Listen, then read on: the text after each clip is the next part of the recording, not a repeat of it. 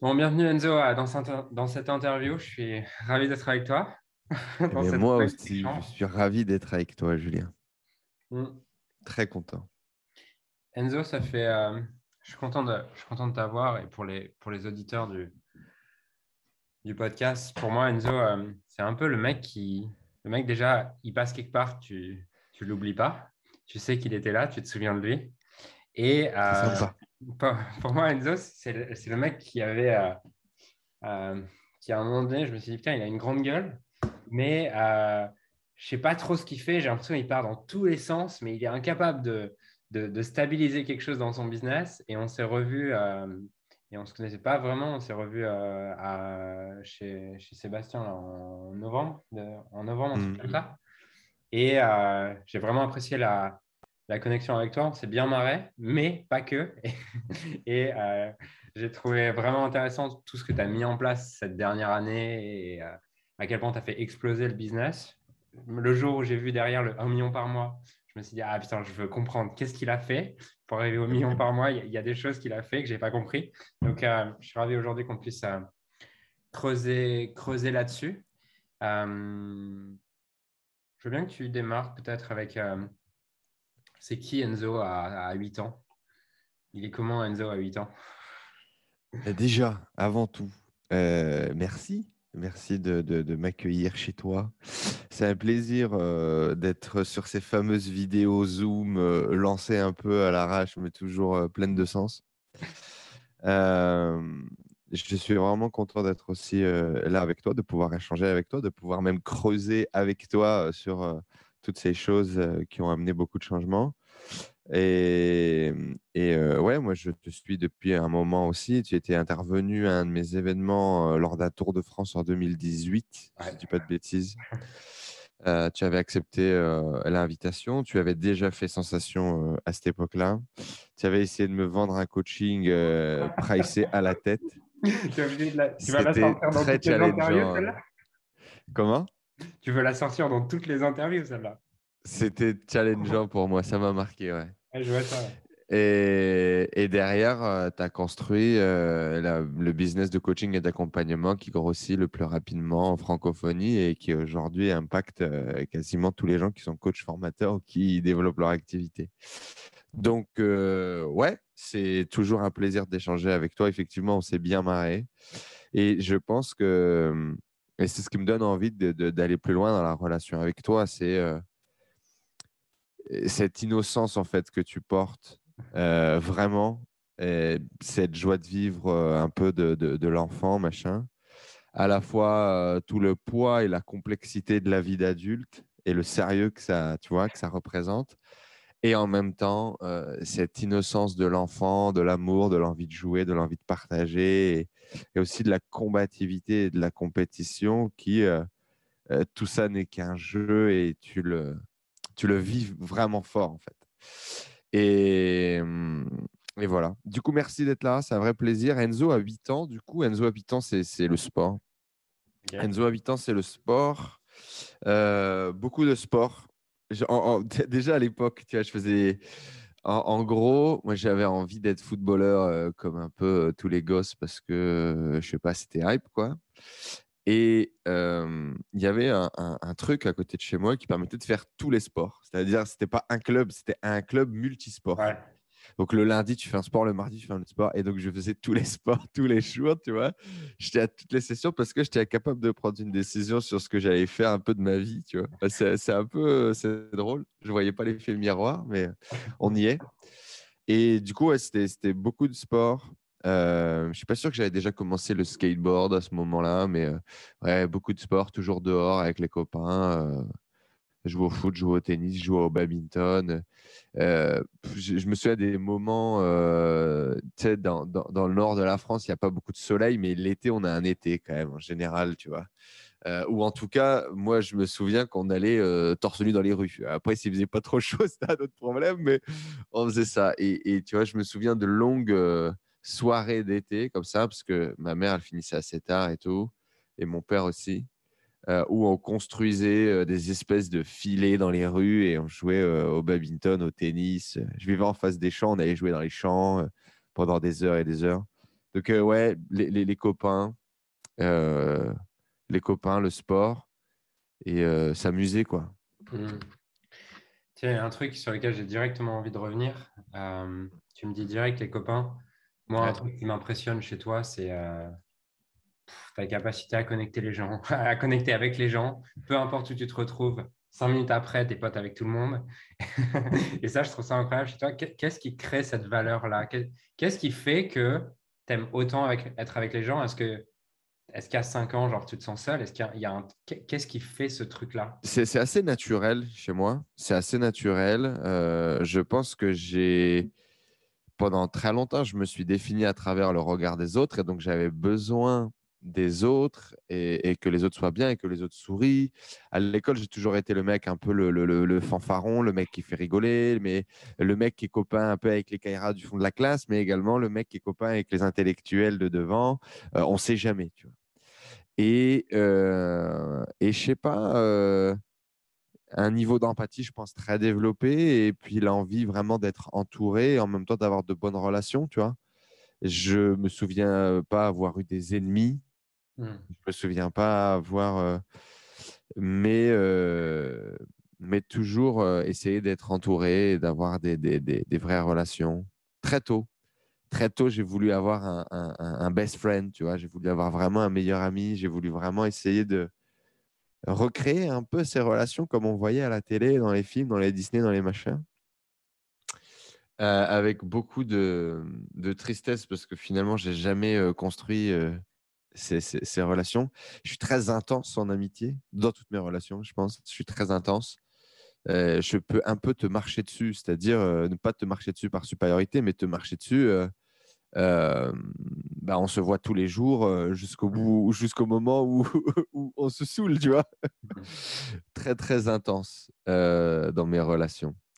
Et du coup, ouais, ça a commencé très tôt. je pense qu'il y a un truc que j'ai compris très tôt c'est comment interagir avec les gens, si tu veux, au premier degré.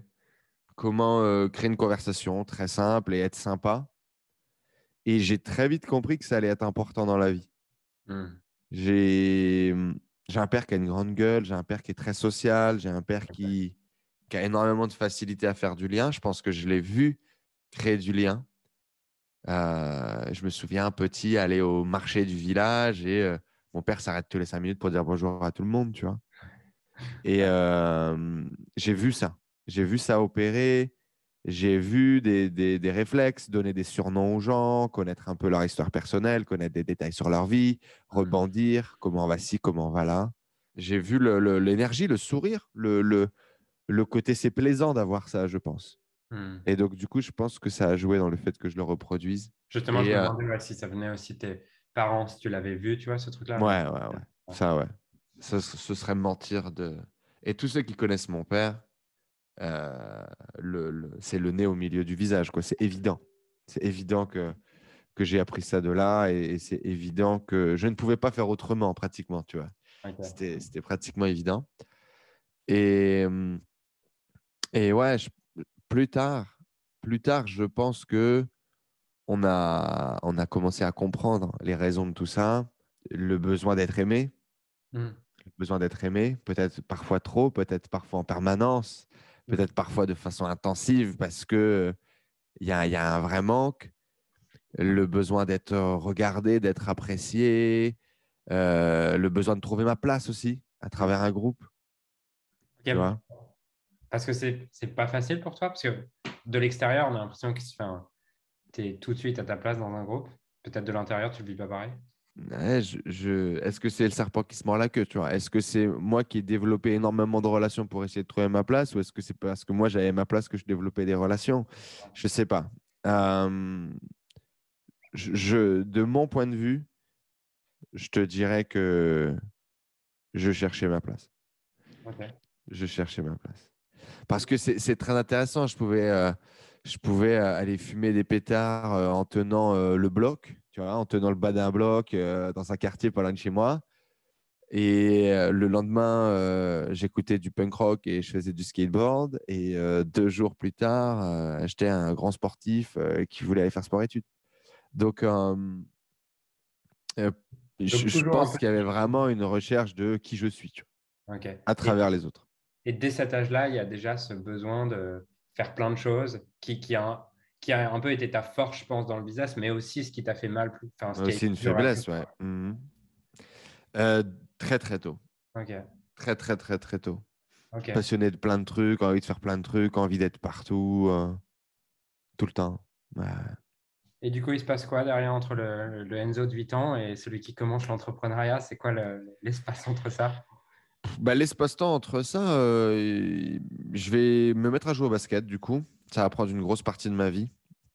Euh, je m'en rends compte plus tard, mais mon développement personnel, il commence là.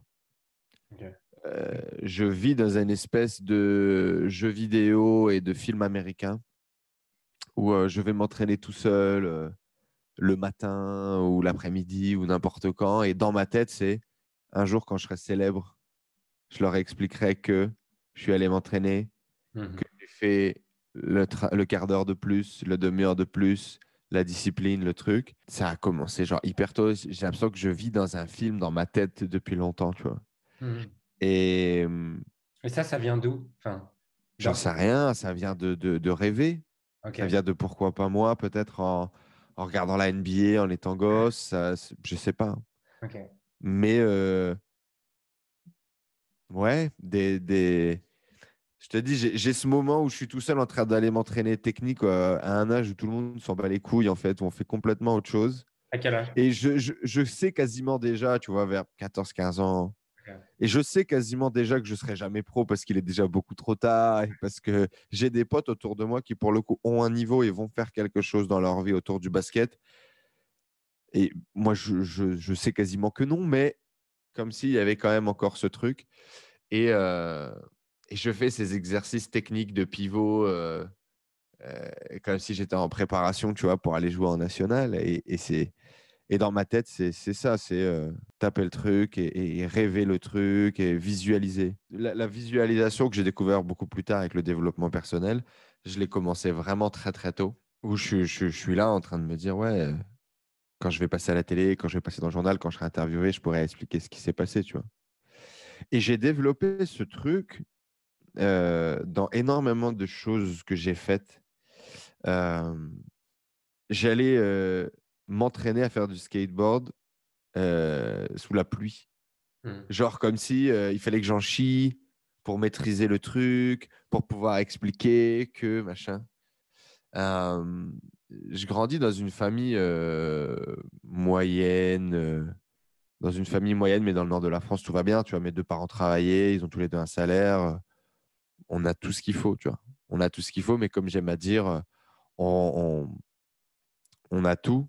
On, manque de rien, mais on rêve de tout. C'est-à-dire que euh, tu n'as pas les, fringues de marque, tu n'as pas les trucs, tu n'as pas les machins. Et puis, il y a une énorme discussion autour de l'argent. L'argent est un sujet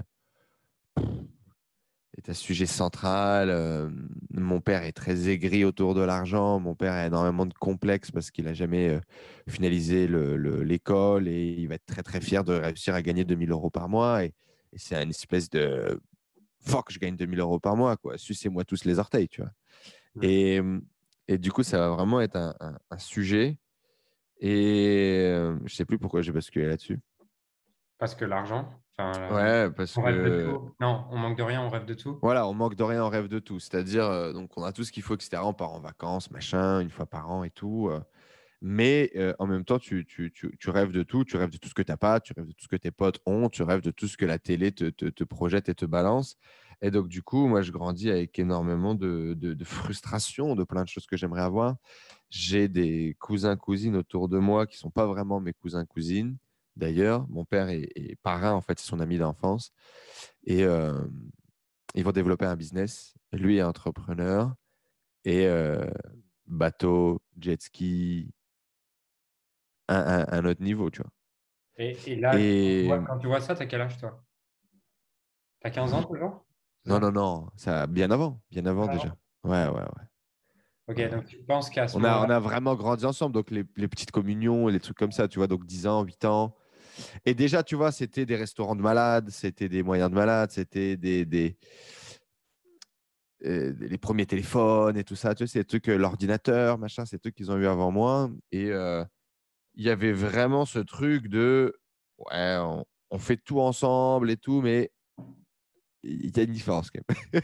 Et, à ce moment-là, tu, tu, tu, perçois que, es, que à cause de ça, tu es moins heureux. Tu te sens, c'est quoi C'était moins heureux Tu te sens exclu tu te sens... Non, non, non, pas du tout. Euh, pas moins heureux et tout ça, mais, euh, mais tu te dis, ouais, mais je veux pareil. Je veux pareil, ouais. Tu as tout simplement une envie d'enfant, de, de, frustration à la con et te dire, je veux plus, je veux ci, je veux ça, je veux cette vie-là, je veux ces moyens-là, je veux ces possibilités-là. Et du coup, j'ai eu l'occasion de, de, rencontrer pas mal de gens qui avaient de l'argent. Ma mère, elle travaillait pendant toute sa vie euh, pour un dentiste, pour des dentistes. Et donc, des, des, très belles maisons, des jet skis. On allait effectivement le week-end aussi faire du jet ski avec eux, machin. Et donc, je te dis, ça, plus le, le, pote qui avait le bateau, tu, tu, goûtes à un monde qui donne envie. Et euh, à un moment donné, mon, mon, père me disait de ne pas raconter ce que je faisais le week-end à l'école, tu vois. Parce que c'était chelou, si tu veux. Je passais pour un bourge alors que ce n'était pas du tout le cas, tu vois. En fait, toute ma scolarité en ZEP, à Douchy-les-Mines, à côté de Denain, euh, tu vois. Et même si effectivement, bah, mes parents gagnaient leur vie, j'étais loin de, d'avoir de, l'argent, tu vois. Mmh. Et du coup, quand tu dis, t'as fait quoi ce week-end? Bah, Je suis allé faire du bateau, machin, je sais pas quoi. C'était un peu, c'était un peu en décorrélation. Pour le coup, il y avait vraiment des gens qui avaient de l'argent. Mmh. là d'où on venait, parce que tu as forcément des familles hein, dans le nord de la France, il y a énormément de, de, de, de, familles qui avaient des terres, qui avaient des choses comme ça et du coup, qui eux avaient de l'argent, qui avaient des chevaux, qui avaient des délires et tout. Euh, on en était loin, mais du coup, je goûtais un peu à cette vie-là, qui n'était pas vraiment ma vie, mais, euh, mais j'y goûtais. Et donc, à un moment donné, il fallait arrêter de dire, euh, fallait arrêter de dire ce qu'on faisait. C'était mmh. drôle. Ça me fait penser à. Tu connais Iman Gadzi ou pas? Non. Ok, c'est un mec, il a 21 ans, il a, une, il a une agence et il a plus de 12 millions de networks, je crois, à 21 ans. Et il explique, lui, tu vois, il a, il a grandi où sa mère était. Euh, il vient de Russie, ils n'avaient rien, mais finalement, à trois ans, sa mère s'est, euh, a rencontré un mec très riche. Et du coup, il a grandi dans des familles très riches où, ses amis avaient 200, euh, 300 millions, mais lui, il n'avait rien. Et à, à, 10, à 11, 12 ans, ce mec, c'est pareil, il s'est retrouvé avec sa mère avec rien. Tu vois. Et, il explique qu'aujourd'hui, il a de l'argent très tôt, à 21 ans, parce que selon lui, il a été suffisamment fucked up pour avoir pour être déter euh, et, avoir faim, mais également, il a connu quand même la possibilité, ce qui lui permet d'avoir le, mindset de c'est possible. Ouais, d'avoir euh, cassé cette première barrière. Quoi. De, de, putain, genre ça me fait chier, j'ai un manque, mais c'est possible, tu vois. Parce que si tu as juste le ça me fait chier, c'est un manque, va falloir que tu galères pour te, pour te convaincre que c'est possible, quoi. ouais, complètement. Complètement. Je pense que ça a joué, hein, c'est sûr. C'est sûr. De toute façon, tu ne tu ne sais pas ce que tu ne sais pas. Donc, tu, ne peux pas imaginer ce qui est possible. J'avais une conversation il n'y a pas longtemps avec euh, quelqu'un sur, sur l'argent. Et on disait des trucs euh, très, très vrais qui t'empêchent au début, je pense, de construire quoi que ce soit. Il me dit, je ne sais pas ce que c'est 100 000 euros. Tu me le dis, c'est un chiffre, mais intellectuellement, mais je ne sais pas ce que c'est. Tout le monde dit, ouais, je veux devenir millionnaire. Les gens n'ont aucune idée de ce que ça représente un million d'euros que ce soit sur leur compte, que ce soit la sensation de le gagner, que ce soit le fait de l'avoir quand tu l'as. On se fait des films de cul sur ce que c'est que de devenir riche, etc., devenir euh, millionnaire et tout. Et dans les faits, c'est parce qu'on n'en a aucune idée. Parce que euh, bah, quand tu as, passé ce cap, euh, mis à part ce moment de gratitude, cette joie, ce kiff, cette fête au début, trois jours plus tard, ça ne change rien à ta vie. On est d'accord? C'est même pire. C'est que trois, trois, jours après, bah, trois, jours, trois jours après, tu te rends compte, putain, ça fait dix ans que je base ma vie sur le fait qu'un jour je toucherai ça et en fait c'est de la merde quoi. Enfin, il n'y a rien de plus, tu vois. Et du coup, tu as tout ton monde et ton, ton fantasme qui s'écroule quoi. Ok, et du coup, euh, après, NBA, bon, la NBA, ça marche pas pour toi. non. Euh, je, je, le comprends, euh, je le comprends assez tôt. Je le comprends assez tôt. Je fais les sélections départementales, ça passe. Je fais les sélections régionales, ça commence à coincer. Ça commence à coincer. Mais, et, là, je pense que c'est aussi un truc très intéressant qui va commencer à se construire chez moi. C'est, je vais arriver dans un groupe, en fait, où je vais venir de petits clubs de campagne, en gros. Et le club qui marche bien, notamment un des clubs qui marche bien aujourd'hui, il joue en Pro B à côté de chez nous, c'est Denain. Alors, Denain était connu pour être la capitale du RMI pendant très longtemps, une ville pauvre avec des problèmes, mais aussi connu pour plein de choses cool et, notamment son équipe de basket. Et euh, du coup, en fait, moi, je suis arrivé là où les mecs jouaient depuis qu'ils étaient gosses. Ils avaient 4-5 ans, ils jouaient déjà au basket. Moi, j'ai commencé tard et j'étais nul. Je manquais clairement de technique. Et donc, j'ai fait euh, Douchy. Je me suis fait un an ou deux, un truc comme ça. Je suis allé jouer à Bouchin. C'était déjà avec un, vrai entraîneur, tu vois, un petit peu plus carré. Et puis ensuite, je suis allé jouer à Denain où là, clairement, je tombe. Les entraîneurs, c'est des pros, en fait. Les mecs sont payés pour entraîner, tu vois. Donc là, c'est un autre game. Et euh, je suis le plus nul. Donc, je suis un des plus nuls de l'équipe. Euh, par contre, j'ai une bonne taille et j'ai plus faim que les autres. Ça, c'est sûr et certain. Et euh, bah, je vais, ça va être mon moto en fait. Et quasiment jusqu'à une grosse partie du début de mon business et les premières années d'entrepreneuriat, ça va être ça. C'est, je suis un cafard. C'est-à-dire, je ne suis pas le meilleur, mais je vais rien lâcher jusqu'à temps que j'arrive à faire mon trou. Et le, le, basket va s'arrêter à 17-18 ans. Euh, je vais me blesser au dos lors d'un tournoi et euh, terminer. Je vais, je vais me bloquer, je vais aller faire des examens et je vais quasiment plus jamais pouvoir reprendre. Hmm. Et j'avais gagné ma place dans le 5 majeur où je jouais avec justement ces mecs qui étaient meilleurs que moi et machin. Et principalement en m'imposant euh, plus de discipline, plus de force et, et, et, travailler. J'étais pas très bon. J'étais pas un très bon scoreur, etc. Mmh. Par contre, euh, je, m'imposais d'une façon ou d'une autre. Et ça a vraiment défini, je pense, euh, une vision avec laquelle j'allais rentrer dans la vie, tu vois. C'est, euh, je suis pas le meilleur, mais euh, je vais m'accrocher, je vais me battre et, ça finira par marcher pour moi aussi, tu vois. Ok. Et du coup, derrière, tu reprends des études? Euh, ouais, les études, ça se passe plutôt cool pour moi. Euh, je suis un gars qui comprend assez vite les choses. Euh, j'ai pas de difficultés à l'école. je vais avoir le brevet des collèges, mention bien, tu sais, ça passe. Je, je, là, je fais beaucoup de choses. Je commence le latin, le grec, les cours supplémentaires d'anglais, tu vois. Déjà à ce moment-là, je me lance dans les trucs. Je trouve ça drôle. Je trouve ça drôle. Je vais arrêter le grec très vite parce que c'est quand même. Euh, déjà avec le latin, j'étais là en mode ouais, bon, euh, on y... déjà, on bosse pas beaucoup. Je suis pas du tout un bosseur. Par contre, j'écoute et, je retiens. Et après, euh, je négocie quoi. J'achète les devoirs, on fait des trucs, des machins, voilà. Et donc, le collège, c'est facile. C'est facile. des profs passionnés. Des profs passionnés et passionnants qui vont vraiment donner goût à des trucs. Et puis des profs relous qui vont vraiment euh, m'éloigner d'autres matières. Euh, le français va être très compliqué. Grosso modo, c'est simple en fait. Dès qu'il y avait des trucs un peu en profondeur, travail sur table, à apprendre, je me faisais défoncer. Dès qu'il y avait des cours d'histoire où euh, le prof était passionnant et machin, j'avais une bonne note et tout de mémoire, tu vois. les maths, ça passait, c'était facile, c'était tellement simple. Euh, si alors, euh, Pythagore et machin, c'était bateau, il n'y a aucun problème. Et euh, par contre, le français commence à être compliqué et on commence déjà à voir que dès qu'il y a des expressions orales, c'est beaucoup plus facile. je sauve tout sur ces trucs-là, tu vois. Le lycée va être dans la continuité, une seconde assez facile. Je vais en S parce qu'on m'a dit, il bah, faut que tu ailles en S parce que c'est ce qu'il faut faire. Donc, je vais en S sans trop me poser de questions. Euh, avec quand même déjà un premier choix euh, intéressant où on commençait euh, à être passionné par l'informatique et tout. Et donc, sciences de l'ingénieur, parce que mon père m'a dit, mon fils, il faut que tu sois ingénieur. Donc, je me dirige vers ces trucs-là. Et parce qu'il y a des trucs avec l'informatique, avec l'ordinateur, donc on se dit, ouais, ça a l'air cool, je vais là-dedans. Euh, la première, je prends ma première grosse claque académique, je crois. Où je, Là, c'est fini, quoi.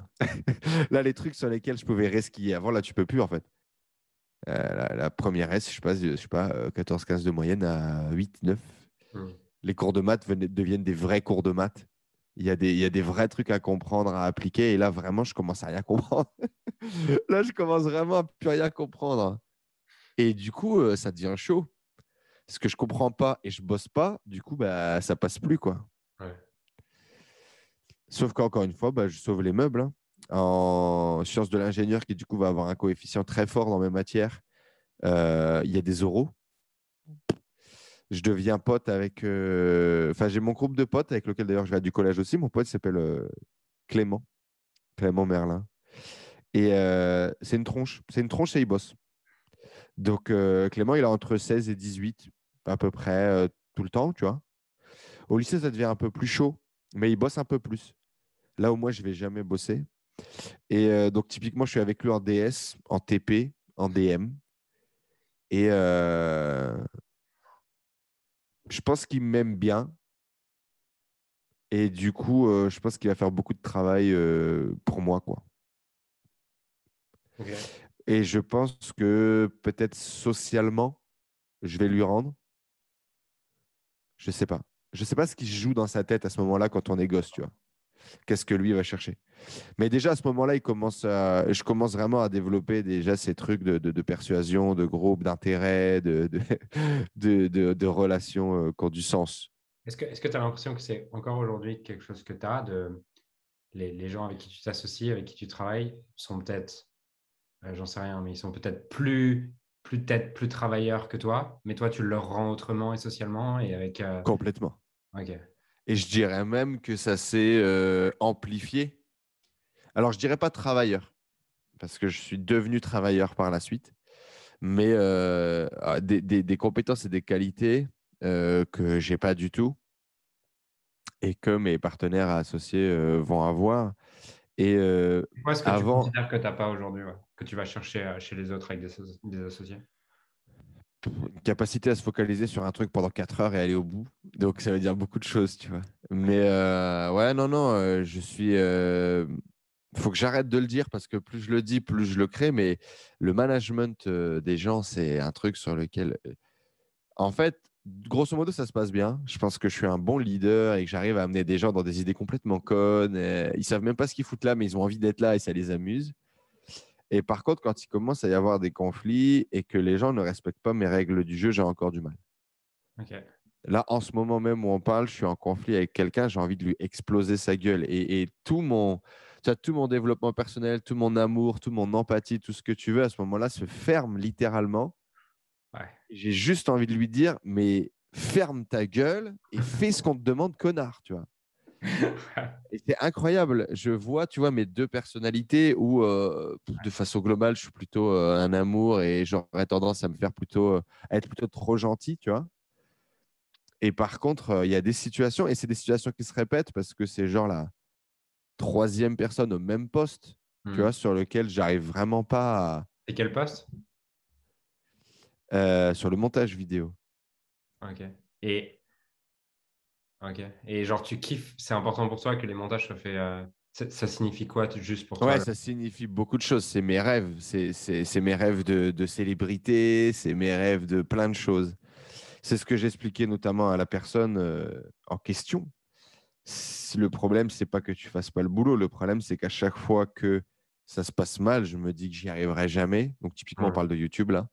J'y arriverai jamais, que tous mes rêves d'ambition, de trucs, de développement, de, communication, de visibilité, ça se fera jamais. Et à chaque fois, c'est mon rêve qui est écrasé un petit peu plus, tu vois, sur lequel les gens marchent, crachent dessus, pissent dessus. Et à chaque fois, c'est très dur de retrouver l'énergie pour le remonter, pour se recalibrer, pour retrouver la foi et repartir. Et ouais, je, je, je comprends pas. Il y a des fois, tu vois, où j'ai l'impression vraiment de comprendre les autres, de, de, de vraiment réussir à faire un et rentrer dans la tête des gens. Et c'est des, ch- des choses que les gens me disent très facilement. Par contre, il y a des fois vraiment, tu vois, genre tu te fermes et, et c'est fini, quoi. Ouais, la- la seule chose, c'est que tu as envie de taper sur la tête des gens avec un énorme marteau et c'est tout. Hmm. Euh, mais donc ça, euh, ça, ça devient un peu compliqué parfois. Donc je vais aimer déléguer le, management euh, de projets et, de gens. Je ne suis pas technique. Je ne suis pas technique, donc j'ai tout fait tout seul pendant très longtemps dans tout ce que j'ai fait, donc la création des sites, la création des tunnels, les emails et tout. Mais je ne suis pas technique, je, je suis plus patient. Quand j'étais gosse, j'ai commencé par là parce que je montais mes propres ordinateurs, je démontais mes propres ordinateurs, je faisais un peu de programmation de base, j'ai fait mes premiers sites internet avant 18 ans, donc je mettais les mains dedans. Et aujourd'hui, j'ai plus la patience, j'ai plus l'envie, c'est des choses qui m'intéressent pas du tout. Donc tout ce qui est technique, délégué, C'est quoi qui t'intéresse le plus en ce moment? C'est quoi le, truc où tu te sens le plus vivant dans ton business? D'amener tous ces gens à un point A, à un point B, de réussir à faire qu'on y arrive? Je pense qu'au quotidien, je suis un pompier. Au quotidien, je suis un pompier à essayer de faire que tout le monde va bien, que, que, tout le monde se sente bien dans ses basques. Hmm. Que mon associé, euh, donc là, typiquement, si on parle de, l'e-commerce, que Tristan euh, soit émotionnellement bien et qu'il a tous les outils nécessaires pour qu'il puisse travailler et exécuter. Que tous mes managers et mes capitaines soient en place et qu'ils sont en train de bosser. Et que toutes mes relations et, partenaires euh, font le taf aussi. Aujourd'hui, je pense que je suis excellent sur la partie networking. Ça, c'est une des vraies. C'est une des vraies. Euh, je, je l'ai toujours su, mais je ne l'ai jamais exploité en fait. En 2017, j'ai rencontré un gars au Canada qui m'a dit très vite, qui m'a cerné très rapidement et qui a dit Tu sais, toi, le plus important pour toi, ce n'est pas qui tu connais, c'est qui tu connais que les gens que tu connais connaissent. Ah, c'est le truc à deuxième niveau, troisième niveau et tout, tu vois. Et, il dit, dans ton cas, euh, c'est ta richesse. Et, à ce moment-là, euh, je dis oui, oui, mais j'en prends pas vraiment conscience, tu vois. Et c'est plus tard que je vais commencer. En fait, je pense que c'est par frustration de, de, vouloir être et faire euh, tout, tu vois. Le jour où j'ai vraiment accepté que bah, peut-être que ma capacité à connecter avec les gens et les amener à un point B était ma compétence ultime et qu'il fallait en fait que je focus dessus et que j'arrête d'essayer de faire tout le reste, bah, c'est à ce moment-là où ça a commencé à marcher, tu vois. C'est quoi le moment où tu comprends ça? Je dirais entre 2020 et 2021, parce que ça a dû se passer quand même dans le temps. Et ok, et qu'est-ce qui fait que du coup, enfin, tu commences quoi l'entrepreneuriat? 2016, 2017, un truc comme ça? 2016, ouais. 2016. Qu'est-ce qui fait qu'entre 2016 et 2020, euh, ce truc, tu le vois pas en fait? Ce truc de ton talent Je le vois, mais je pense que je n'accepte pas d'être réduit à ça. Ok. Pendant très longtemps, par exemple, j'ai eu une énorme euh, bataille et dualité avec le fait de me positionner comme étant un e-commerçant. Alors que bon, bah, c'est ce que j'étais, tu vois. Mais c'était pour moi tellement réducteur que je ne voulais absolument pas me positionner là-dessus. Donc, euh, par exemple, en 2018, j'ai vraiment fait exploser ma chaîne YouTube avec des tutos e-commerce, genre de 40 minutes, d'une heure, qui étaient bien écrits, qui étaient smart, qui étaient, euh, qui étaient exactement ce dont le marché avait besoin à ce moment-là, c'est-à-dire des vraies informations techniques de qualité qui allaient te permettre d'apprendre une compétence et pas juste du bullshit euh, que tout le monde vendait, tu vois. Et j'ai fait ça un peu en mode postérité, tu vois. Genre, je fais cette série de vidéos et je passe à autre chose. Alors que la seule chose que j'avais à faire, c'était de continuer là-dessus. Et le, truc, c'est que qu'est-ce qui, a fait ça? C'est, que je ne voulais pas que les gens me caractérisent comme un dropshipper. Je ne voulais pas que les gens me caractérisent comme un, e-commerçant parce que j'avais j'ai envie d'être tellement plus et j'avais peur de, de, me laisser définir par ça. Tu je ne sais pas pourquoi j'ai rebondi là-dessus, mais je pense parce que c'est très connecté. C'est-à-dire qu'il y a plein de trucs dans ma vie où je ne les ai pas embrassés parce que j'avais peur d'être réduit à cette image ou à cette idée. Et, et typiquement, ouais, je trouvais que, tu vois, c'est genre coach, je me suis jamais appelé coach. J'ai jamais dit que j'étais coach ou qu'est-ce que tu fais dans la vie? Ouais, je, je suis payé et je gagne beaucoup d'argent pour parler aux gens. C'était tellement réducteur et, du coup, j'ai jamais accepté d'aller à fond là-dedans. Alors que euh, je sais qu'il y a un futur pour moi qui est incroyable dans cet univers parce que j'y prends tellement de plaisir que. coaching ou Le coaching. Et, et, je pense qu'à ce moment-là, je n'étais pas prêt parce que je voyais ça d'une vision tellement réductrice. Et il y a plein de trucs comme ça dans ma vie, si tu veux, que j'ai jamais euh, osé focus aussi parce que je, c'était trop réducteur. Et je tease un peu, mais à mon avis, on rentrera dedans un peu plus en détail tout à l'heure. Euh, tu vois, ce shift, c'est accepter euh, ta multidimensionnalité, mmh. ton multicasquette, en acceptant d'en mettre une et d'en porter une à l'instant T. Mmh. Et en comprenant que c'est pas parce que tu portes une casquette que tu peux pas en porter une autre, c'est pas parce que tu as une étiquette que tu peux pas en porter une autre. Et c'est pas mal de porter une étiquette non plus. C'est pas mal de ne pas en porter. Qui suis-je? Je ne sais pas, c'est OK. Et, en fait, c'est tous ces sujets-là dans lesquels, euh, en 2020, à travers des ateliers de dev perso, à travers un, un, ras-le-bol, à travers un confinement dans lequel je me sens aussi euh, isolé, tu vois. Je viens d'arriver en République dominicaine, je suis à l'autre bout du monde, je connais personne, je suis dans un appartement de 50 mètres carrés, euh, un peu trop petit. Du jour au lendemain, on me dit tu peux plus sortir de chez toi. Je suis là en mode OK.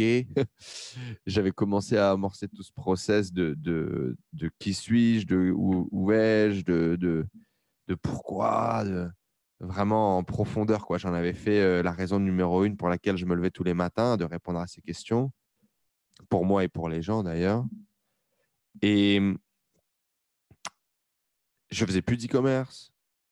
Euh, arrêté quand l'e-commerce? Tu as commencé en 2016 avec ça? Enfin, En 2016, tu commences avec l'e-commerce, non? Non. Comment, quand je commence avec la chaîne YouTube? Ouais, je démarre une chaîne YouTube, je suis salarié, je suis dans les bureaux de l'agence web et je dis voilà, je vais quitter euh, mon boulot pour euh, lancer un business et voyager. Euh, si vous voulez faire comme moi, abonnez-vous. Tu vois. Et à ce moment-là, déjà, déjà dans mon salariat, je j'achète et je revends de l'immobilier. On a une agence web, on fait de l'SS2I et on a des clients dans l'e-commerce que j'accompagne au quotidien. Donc déjà là, tu as, quatre casquettes différentes. Et du coup, quand je me lance, l'idée, c'est lancer de la formation en ligne en immobilier en mettant comme présentateur euh, mon boss de l'époque, faire des modules WordPress qu'on va revendre bah, pour générer du revenu passif, parce que ça a quand même cool, tu vois. Et, euh, et lancer, de, l'e-commerce et de la formation en ligne autour du web marketing parce que c'est ce que l'on fait au quotidien à travers l'agence. Tu vois. Et encore une fois, cette vision de revenu passif. Moi, je, quitte mon job parce que, euh, parce que j'ai ce gars-là qui est en face de moi, qui est, mon boss à l'époque, qui a réussi sa vie, clairement. Mais sa vie, c'est de la merde. Il vient d'atteindre la, vraie liberté, ce que tu veux. Il peut arrêter de bosser. il a du patrimoine, il a de l'oseille, il a machin. C'est un gars qui vient de, banlieue de Toulouse, qui a tout quitté pour venir à Paris faire son trou, qui s'est mis dans des situations quand même pas évidentes, qui a, fait deux boulots pendant très longtemps, euh, tout seul, qui a, gagné en freelance une tonne de fric parce qu'il faisait trois missions en même temps, tu vois. qui a embauché des gens, qui a monté des équipes, qui, a monté le million de CA, qui a monté deux millions de CA, qui a monté un million de patrimoine, deux millions de patrimoine, c'est à peu près à ce moment-là que je le rencontre, qui est super bien, qui est super bien sapé, qui a la classe. Tu vois. Et je me dis, ouais, c'est ça que je veux. Et quand je vis sa vie, c'est pas ça du tout que je veux en fait. pas du tout, du tout, du tout. Et, et ouais, l'agence web, il y, a mon client qui m'appelle le dimanche et qui me dit euh, c'est quoi cette merde? Demain le site est mis en ligne, les produits c'est même pas fini. Euh, c'est du boulot de, de, de, merde, vous êtes des clochards. Et, du coup, moi qui me retrouve à bosser, à faire des trucs de merde euh, le dimanche pour ton client qui vient de t'insulter comme une grosse merde. Et, et je me dis, c'est pas possible. Genre, euh, on s'est trompé. Quoi. Et je me rends compte de la cage dorée dans laquelle je suis. J'ai quitté euh, le nord de la France pour aller bosser à Paris sur opportunité que j'ai réussi à me créer, l'ascenseur social, je visualise ça, tu vois, gagner beaucoup d'argent et tout. Je suis dans une fast life de malade, de mmh. fou. On fait la fête tous les jours, on picole, je vais dans des restos de malade, je rencontre des gens qui pèsent. Et en même temps, je dors pas, j'ai pris 10 kilos sur un an. oui, j'ai gagné de l'argent, j'ai plus d'argent. À cette époque, en 2017, 2016-2017 entre 2014 et 2016, euh, je, vais je vais réussir à monter jusque 4, 5, 6 cas par mois. Ok. C'est. Je suis une rockstar. euh, moi, moi tu, tu, vois, ce que je veux dire ou pas? Non. À cette époque-là. À 4, 5, 6 cas, non. bah, bien sûr, dans ma tête à moi, ouais, à cette époque-là. Je vois, je vois. Frère, je rentre dans le nord de. J'ai quitté l'école d'ingénieur que j'ai pas fini. J'ai embauché mes potes qui ont fini l'école. Ouais. J'étais leur chef de projet. Je gagnais deux à trois fois plus qu'eux. Je rentrais le week-end en boîte, je ne buvais que du champagne, frère. Et je- J'étais dans des costards semi-mesure Azzaro. Je sortais de chez le tailleur. Il m'avait. re- Je vivais une vie, ça n'avait aucun sens. ok. ok, donc tu- et ok. Par contre, je, je dormais dans un 17 mètres carrés à Ah oui, Rony-sous-Bois. ça, faut pas le dire ça. Je te jure. C'était incroyable. ok, donc tu, tu vis ça. De- Qu'est-ce que tu fais après cette agence de site web? Bah, du coup, je lui dit, ça peut plus marcher, Nico. Je lui dit euh, à mon boss de l'époque, je lui il faut qu'on se barre. Je lui il faut, faut arrêter, il faut faire d'autres choses. Et du coup, de quitter la rat race euh, parce qu'à l'époque, euh, Nico, il a suivi un atelier euh, sur Paris sur l'immobilier parce que justement, il cherchait à investir, etc. Et donc, il, il trouve Olivier Seban. Hmm. À partir du nom d'Olivier Seban, je vais Google un peu. Je vais tomber sur Cédric Anissette. Et puis à ce moment-là, à ce moment-là, c'est n'importe quoi. C'est-à-dire que on a acheté un million d'euros d'immobilier en un an avec Nico. Quand tu dis on, vous êtes, vous êtes associé? Non, non, non. Non, Euh, je, suis, je suis son putain de stagiaire et il me Ah, dit euh, Tu vas là-bas, j'y vais. Tu vois et en fait, à ce moment-là, donc, euh, moi, je suis son seul commercial en fait. Il gérait vraiment tout tout seul, très solitaire, etc. Il y avait, il y avait des, des- des équipes, mais en gros, il était le seul à la direction. Ok, ok. Ouais. Et euh, du coup, je, je, moi, je suis intrapreneur à ce moment-là. C'est-à-dire que je suis entre, je suis salarié, mais en même temps, j'ai ma propre compta. Il faut que je suive le coût des équipes, le coût des projets. Et vraiment, je suis payé à la marge des projets que je génère. Tu vois. Et, et donc, on va dire que je, et puis, et je mise à la direction tout seul. Dans tous les cas, que tu veux ou pas, euh, moi, je, je vois, c'est comme ça que ça se fait. Et du coup, euh, à un moment donné, il parle d'immobilier et tout ça. Et moi, dans ma tête, ça fait un tour. Je comprends très vite que argent égale immobilier. Moi, je voulais devenir riche. Donc, euh, qu'est-ce que je peux faire Et donc, un soir, je, vais à son bureau et tout. Et je lui dis euh, Ouais, salut. Alors, j'ai vu que tu parlais d'immobilier, machin. Je lui dis Écoute, j'y connais rien, mais je, veux tout apprendre. Je, suis prêt à bosser gratuitement pour toi, mais à une condition, tu, je, je veux être dedans, tu vois. I want to be in. Et là, il, il va me faire euh, un truc qui, qui va littéralement changer ma vie parce que j'ai jamais reçu autant d'approval de, de personnes.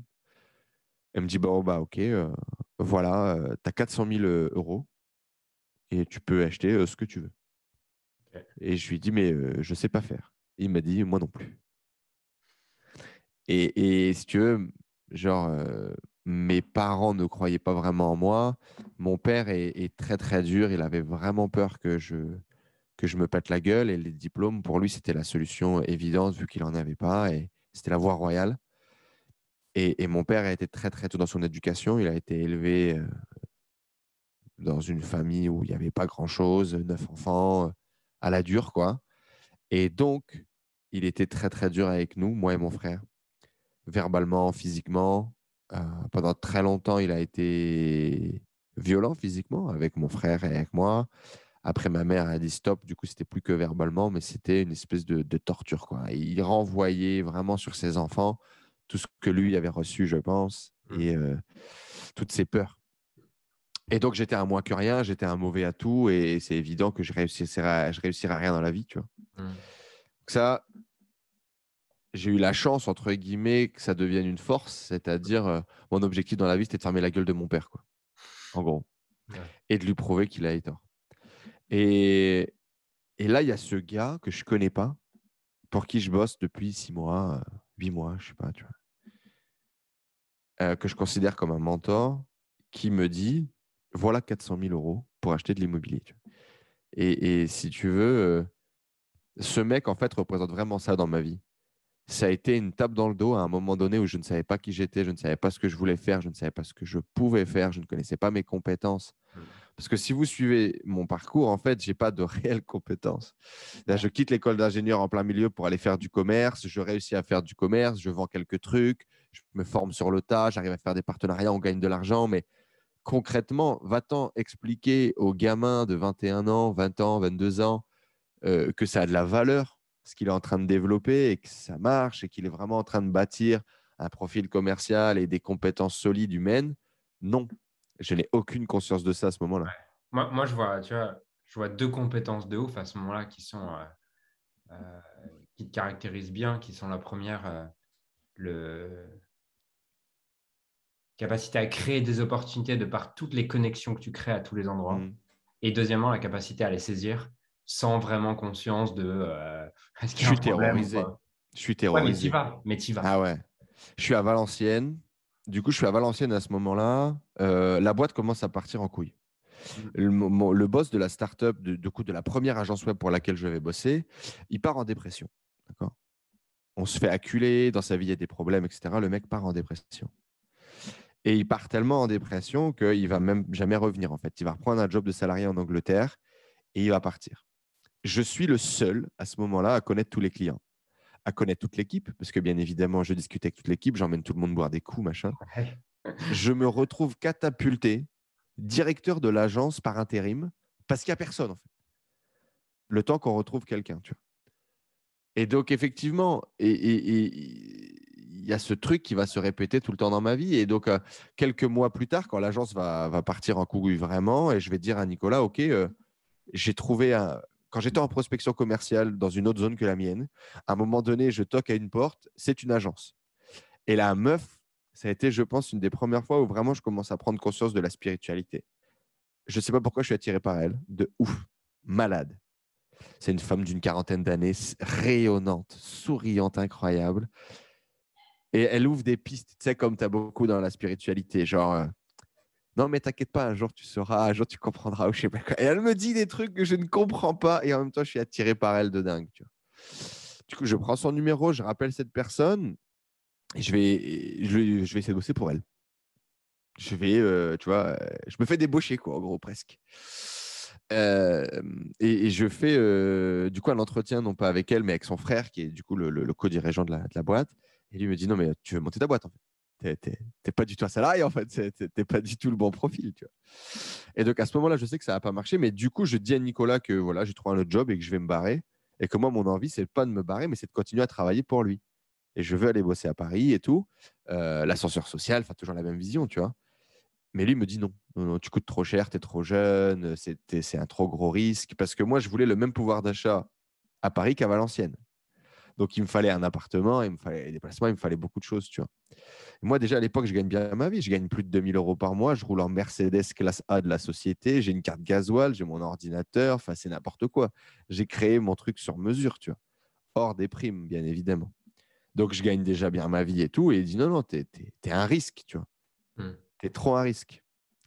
Euh, et du coup, à ce moment-là, je, je me fous de sa gueule parce que tu sais, il y a vraiment ce truc de parisien, valencienne. Nous, on, on était trop lent, on vendait pas assez cher, on faisait pas assez de marge. Eux, à Paris, c'était des génies. Et donc, moi, j'ai commencé à le provoquer et tout. Ouais, bon, vous dites que vous travaillez, moi, je suis pas sûr. Euh, euh, je pense que tu as juste de la chance. Euh, tu vois, enfin, bref. Et, je joue un peu l'ego et il a un ego de malade. Et donc, en fait, ce qui va se passer, c'est qu'à un moment donné, je vais prendre une semaine de congé sans solde sur l'agence à Valenciennes pour aller travailler une semaine à Paris. Et je lui dis, écoute, c'est simple, si ça marche, tu m'emmènes chez ton tailleur et tu me fais un costume. Euh, ça a été une semaine euh, bordélique de dingue. J'ai dormi au bureau genre deux jours, bourré. Euh, c'était le début de la vie parisienne. Mais effectivement, j'ai commencé à créer l'opportunité comme ça avec lui. Et un jour, je vais bosser de chez moi pour lui. C'est-à-dire, en gros, il va me dire, OK, en fait, non, tu vas pas venir à Paris, tu vas rester dans le nord de la France tu vas garder un de nos développeurs qui est vraiment très bon, tu vas louer des bureaux et on va recréer une espèce de mini antenne et je vais te piloter à distance. Et euh, le bureau étant hyper petit, euh, je travaille de chez moi. Et donc, en gros, c'est cravate, chemise, slibard et euh, conférence Skype et machin pour essayer de, de, faire du lead, de vendre des trucs et tout ça. Je gagne énormément d'argent à ce moment-là parce que je vends en gros des sites à 3 4 000 euros et je l'ai fait faire à mes potes qui étaient avec moi à l'école d'ingénieur. Eux sont contents de malade de gagner 500 balles, 700 balles, 1000 balles. Et moi, il me reste 3000 de marge à la fin. Et sur lequel je vais demander une grosse commission à Nicolas. Tu vois. Et donc, je gagne de l'argent comme ça. Je gagne de l'argent comme ça, mais c'est de la merde. Euh, je suis en call à un moment donné. J'ai un de mes plus gros calls euh, prospects à l'époque, un projet à plus de 40 000 euros, un mec à Monaco et tout. Je suis là, costard, bam, bam, dans la chambre avec le Skype et tout. Et là, tu entends ma mère crie, crie Enzo La table Tu vois? Et là, tu te dis bah, Ça marche pas, tu vois. C'est pas possible. Et donc, j'appelle Nico et je lui dis Bon, ben voilà, j'ai pris ma décision. Euh, il paraît que le voyage, euh, le voyage euh, nous éduque et nous transforme. Je vais prendre un sac à dos, je vais partir à l'autre bout du monde en Thaïlande, tu vois. Et je reviens dans six mois. Et dans six mois, je saurai qui je suis et ce que je veux faire de ma vie. Et si tu es toujours dispo et que tu as toujours envie, bah, on pourra travailler ensemble à ce moment-là. Et il me dit bah, C'est dommage, j'avais quelque chose à te proposer. On est jeudi. Et en gros, il me dit lundi, tu commences à Paris je suis terrorisé. On a commencé toute cette digression parce que je te disais, j'étais terrorisé. À ce moment-là, j'appelle ma mère. Je lui dis, je fais quoi, tu vois? Je suis avec ma meuf à l'époque et tout. La vie est stable, ça marche bien. Et je lui dis, je fais quoi, tu vois? Et elle me dit, bon, t'as envie? T'as quoi à perdre? Et, euh, et elle me dit, vas-y, tu vois. J'arrive du coup direct au bureau le lundi. Et euh, le lundi, Nico, il part. Il a une réunion, je sais pas quoi, à 17-18 heures, il s'en va, tu vois. Et moi, je bosse encore un peu parce que j'aurais m'avait donné des trucs et je voulais faire bonne impression, tout ça. Et donc, à 21 heures, me voilà partir prendre le métro, puis le RER, e pour aller dans le 93 en costume avec des putains de grosses valises à roulettes dans un appartement, dans un bloc que je ne connaissais pas. J'arrive en bas du bloc, je me dis, c'est quand même pas là. Il y avait des gars qui tenaient les murs en mode, je suis pas sûr si j'allais pas me faire reculer dans la cage d'escalier, tu vois. Je monte à l'appartement, je connais pas, euh, j'ai plus de batterie sur mon téléphone. Hmm. Il me reste un peu, tu vois. Donc j'appelle Nico, mais il répond pas ou je capte pas. Tu sais, as le stress qui commence à monter. J'essaie de mettre les clés dans la serrure, c'est pas la bonne serrure. Euh, ça dure, euh, c'est une éternité. Ça va durer peut-être un quart d'heure, mais c'est une éternité dans ma tête. je finis par pousser euh, la porte, machin. Je trouve la porte, je pousse, j'appuie sur l'électricité. Il n'y a pas d'électricité, il n'avait pas payé EDF. Et donc, il y a une grande baie vitrée dans cet appartement parce que la terrasse est, plus grande. La terrasse fait 13 mètres carrés. Et donc, c'est des, des, bâtiments en U. Tu mmh. classique des quartiers, quoi, tu vois. Et donc, du coup, c'est quand même assez lumineux au centre et tout ça. Et donc, il y a une seule pièce parce que c'est bien évidemment un studio de 17 mètres carrés. Donc, tu as une espèce de cuisine dans l'entrée, une mini baignoire dans laquelle tu vas mettre, je savais même pas que ça existait, ta machine à laver dans la baignoire pour pouvoir essorer ton linge ou je sais pas quoi. Et tu as une seule pièce, du coup, qui donne sur cette baie vitrée. Et donc, il y a un clic-clac au milieu de la pièce. Et c'est tout. C'est un, logement de... un logement de fonction ou c'est toi qui l'as choisi? C'est un logement de fonction. C'était les conditions, tu vois. Il avait acheté un appart, Nico, aux enchères, qui venait de finir de retaper, et c'était cet appartement-là. Et euh, je me mets en PLS, je mets mon téléphone en charge, et euh, j'appelle ma mère et je lui dis, euh, je vais, c'est pas, c'est pas ça en fait, ça marche pas, tu vois, c'est pas possible. Je vais, je vais, ouais, je vais, je vais avoir un coup de grisou le, soir même. Je pense d'avoir quitté le. C'est la première fois que je quittais chez moi, tu vois. C'était mon, premier appartement, c'était tout mmh. ça, c'était à Paris, c'était une autre expérience, une autre vie. Et puis le lendemain, je me lève, je me sape. Et je vais. Euh, on bossait dans le premier arrondissement, donc c'est quand même des beaux quartiers de Paris, c'est des quartiers agréables. Et je vais bosser, puis je vais descendre, euh, puis je vais aller en terrasse et je vais me bourrer la gueule euh, avec des mecs que je connais pas au champagne. Et à partir de là, c'est fini. L'aventure parisienne commence. Et je commençais déjà à noyer mon, chagrin dans l'alcool, tu vois. Mais en gros, ça va surtout me décomplexer, ça va faire partir le truc. Et d'ailleurs, je vais devenir pote avec du coup ces mecs qui tiennent ce bar. Et ça va devenir un peu ma cantine. Explique-moi comment tu te bourres la gueule avec des gens que tu connais pas. C'est quoi? Tu commences à boire tout seul, derrière tu vas leur parler? Tu arrives au bar. Ok, tu arrives au bar. Tu arrives au bar qui est en face du bureau. Euh, tu commandes un, truc à manger, genre juste pour manger, tu vois. Ouais. Puis je sais pas, tu bois une bière ou un truc comme ça. Puis il y a une table à côté avec des gars qui parlent trop fort, tu vois. Et au bout d'un moment, euh, bah, je sais pas, je lui dis un truc, il me dit un truc ou je sais pas quoi, tu vois. Et, euh, et le serveur, machin, ça commence, ça s'agite un peu. Et, et, au final, je sais pas, le type était breton, il venait d'arriver à Paris. Ah ouais, puis lui, de toute façon, il est du Nord aussi, vous êtes tous pareils, tous des alcooliques, eh, je remets une tournée, on y va. Et voilà, quoi. Et du coup, je sais pas, je suis arrivé à cette terrasse à 14h et je suis reparti en taxi euh, 2h du matin à la fermeture. Et à partir de là, euh, tu sais, ma mère qui était déjà en panique, elle avait déjà prévu dire à mon père on va aller à Paris voir le petit, quand même, il est pas bien et tout. euh. Et euh, là, je les appelle ah, tout va bien, c'est bon, c'est parfait, c'est la meilleure décision de, ma vie, en fait. Et c'est le cas, ce sera la meilleure décision de ma vie. Mais c'était pour dire en tout cas que, ouais, à, à chaque étape, je suis terrorisé. Ouais. Euh, je suis terrorisé, je sais pas qui je suis, je sais pas ce que je fais, je sais pas ce que je peux faire. Mm. Et je le fais quand même parce que euh, parce que il y, a- il y a ce rêve à l'intérieur de moi, ce, ce truc des films à l'américaine, de d'écrire ta vie comme une espèce de roman, tu vois, de vivre des trucs de ouf. Et ça, c'est un truc qui continue de driver ma vie aujourd'hui. Un, un autre exemple, c'est euh, on est en 2018. Euh, je rencontre cette meuf sur les réseaux euh, qui, est, mignonne et tout, machin. Moi, je suis en Thaïlande et j'en ai marre de baiser des gonzesses, quoi. Parce que grosso modo, en Thaïlande, quand tu es célibataire, bon, bah, en général, euh, tu baises beaucoup de gonzesses, c'est- beaucoup de volume, très peu de relations profondes, très peu de relations intenses. J'avais été déçu avec une relation que j'avais essayé de développer en Thaïlande avec une nana qui ne, non, ne s'est pas avéré être un homme. hein. je vous vois tous euh, derrière vos, vos- vos- vos casques, mais euh, était mariée en fait. Mm. Et, euh, et du coup, c'était un peu relou.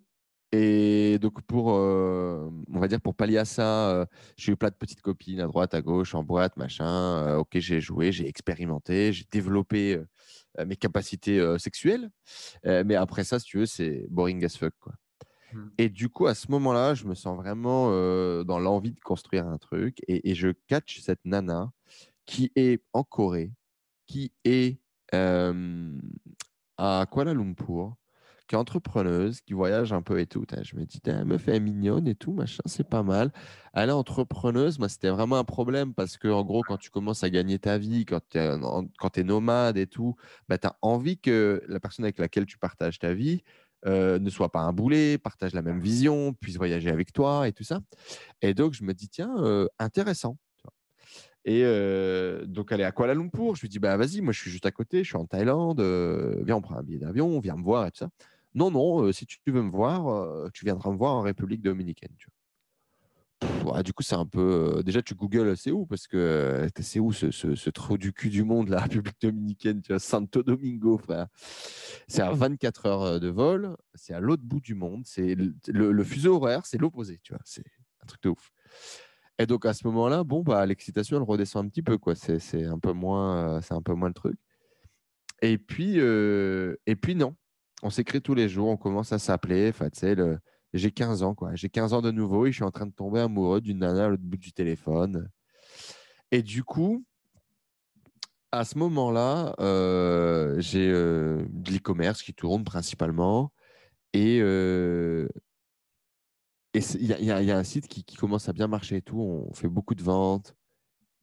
ça gagne de l'argent. Mais à ce moment-là, j'ai des problèmes parce que Stripe est bloqué, PayPal est bloqué parce que justement, on a gagné un peu trop, trop vite. Et euh, du coup, tout est bloqué. Il me reste 4500 euros sur mon compte. Et le billet d'avion coûte genre 1500 balles parce que c'est combien de bloqués sur. Stripe et PayPal à ce moment-là?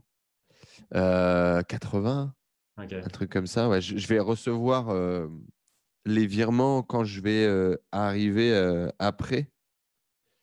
Et je vais justement encaisser à peu près entre 60 et 80 000 euros comme ça de, de, du coup, quoi, qui, me, qui était en attente. Et donc, c'est à peu près ça, quoi. Mais du coup, à ce moment-là, je suis vraiment dans une phase où c'est pas le top, tu vois. C'est le top parce que tu fais des ventes et tout, mais quand tu fais des ventes, que ça dure dans le temps et que tu n'encaisses pas tes sous, bah, tu es, stressé, tu as de la panique et tout. Et à ce moment-là, le billet d'avion en aller simple coûte 1500 balles. Quoi. Et euh, à ce moment-là, j'ai vraiment une hésitation et tout. Et, et je prends cette décision en me disant, quand même, si ça marche, c'est un délire de ouf, tu vois. Et il y a plein de décisions dans ma vie que j'ai pris comme ça, de me dire, euh, si ça se passe bien, à raconter, ça sera quand même des super histoires, tu vois. Ouais. Et je, je franchement, euh, tu vois, au, au début de cette interview, je te partageais un petit peu ta, ta vision de l'innocence de l'enfant, de cette envie de rêver, de cette continuer de grinder comme si tout était possible. Et, et parfois, je pense que j'ai aussi cette innocence de me dire, euh, tu sais, mais lancer des projets, genre, il y a des sites internet, je les lance juste parce que je trouve que le nom est mignon, tu vois. Et, euh, enfin, je sais pas, j'ai ce truc parfois de me dire, Ouais, mais si ça marche quand même à raconter, ça sera cool. En case study, dans les formations, ça peut être sympa. Sur YouTube, ça peut vraiment impacter les gens. Et, euh, là, pour le coup, c'était de me dire, euh, cette meuf, si vraiment c'est la femme de ma vie, que j'ai traversé le monde pour aller la voir, et que je la ramène, tu vois, parce que c'était mon plan de base, c'est pas commun, tu vois. C'est intéressant. Est-ce que tu dirais que le but de ta vie, c'est d'en faire une histoire fun et inspirante? Ouais. Ouais. Ouais. Ça y ressemble en tout cas. Ou en tout cas, ça m'excite vraiment de le voir comme ça. Ouais. Des fois, je l'oublie, des fois, je le perds, mais quand je m'y reconnecte, j'ai l'impression que c'est quand même beaucoup plus drôle. Et du coup, cette meuf, où est-ce que ça a fini? C'est la femme de ma vie, hein Justement, je me demandais, est-ce que est-ce que c'est juste un pour toi, la manière dont tu le vois, est-ce que c'est juste un coup de cœur auquel tu crois et qui le rend réel ou est-ce que c'est un truc euh, spirituel de l'univers, tu vois? C'est encore une fois, est-ce que c'est le serpent qui se mord la queue? Est-ce que c'est parce que tu crois en quelque chose qui se met à exister ou c'est parce qu'il est là et qu'il existe que tu te mets à y croire? Je pense que c'est les deux. Toi, tu le Je ressens pense que comment? Toi, tu le ressens comment? Tu le vis comment Le premier mois, du coup, donc je prends un billet d'avion, elle est simple, pour arriver en République dominicaine. Et euh, le deal est simple. On passe un mois ensemble. Si ça marche, tu repars avec moi. Et euh, on démarre une vraie histoire. Et, je, lui dis ça en arrivant. hein. Et je lui dis, et au pire des cas, bah, pendant un mois, on kiffe, on baise, on passe un bon moment. Et puis je repars. C'est OK. Elle le prend un peu mal au début. Euh, mais au final, elle, euh, elle accepte un peu ma vision, un, peu peut-être trop franche et directe, mais au, final, euh, qui, va fonctionner.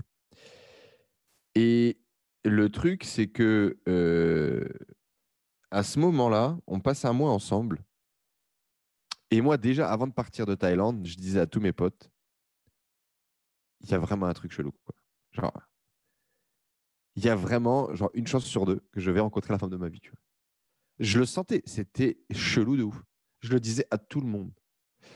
J'avais vraiment un sentiment à l'intérieur de moi que j'étais vraiment en train d'écrire ce truc. Alors, est-ce que c'est parce que j'ai envie d'y croire que ça se passe? Est-ce que c'est compliqué de te dire, mais mais, mais je, je... c'est vraiment il se passe quelque chose. Tu vois. Et du coup, on parle beaucoup. C'est quelqu'un qui est très dans le développement personnel et, et du coup, à ce moment-là, j'étais j'étais j'étais à fond dedans, tu vois. Et elle a ce truc que moi j'ai pas, c'est la spiritualité. Donc euh, famille très religieuse ici, la, religion est dans la devise du pays. Quoi. C'est, tout le monde est très, très, très religieux. Et donc, elle a ce rapport à Dieu. Donc, Jésus, pour le coup, parce que ici, c'est, ici, c'est très euh, catho.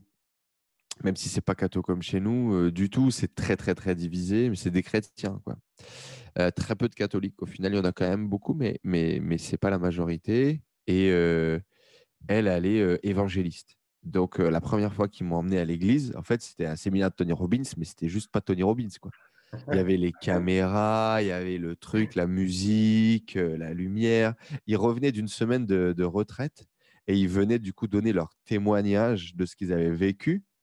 Et à la fin, il y a le pasteur qui dit Et du coup, bah, la prochaine date, c'est machin, vous pouvez vous inscrire maintenant avec un discount spécial. J'étais là en mode Mais, mais qu'est-ce qui se passe? Et euh, donc, juste après ça, juste après le retour de la retreat, il y avait euh, euh, justement cette, femme qui avait beaucoup plus de mal et tout. Et, en ce moment, ils avaient vraiment des, problèmes de couple, un truc comme ça, tu vois. Et donc là, tu as, cette femme qui vient et, qui se met à pleurer. Et, et le, le pasteur, le coach, tu vois, qui est là et qui, la prend dans ses bras, et qui, qui, fait des tirades héroïques, tu vois. Tout le monde se met à pleurer, il est inspirant, il pousse. Et en fait, la seule différence, c'est qu'au lieu de parler de Tony Robbins, de Jim Rohn ou de je ne sais qui, la référence unique à chaque fois, les citations, le truc, c'est Jésus, c'est la Bible. Mais c'est exactement le, même truc. Et je me dis, waouh, j'adore. j'adore. J'aurais aimé, moi, avoir euh, un truc comme ça. Bref, tout ça pour dire, elle est très spirituelle, très croyante. Et donc, euh, elle me partage un peu euh, toute cette vision-là aussi. Et à ce moment-là, on est sur une terrasse, sur un petit balcon, dans un appart à Saint-Domingue. C'est des petits appartements plutôt mignons, Airbnb, etc. Puis il y avait une petite terrasse, avec une petite table au milieu, deux chaises, une bouteille de pinard, tu vois. Et on boit. Et on regarde les étoiles.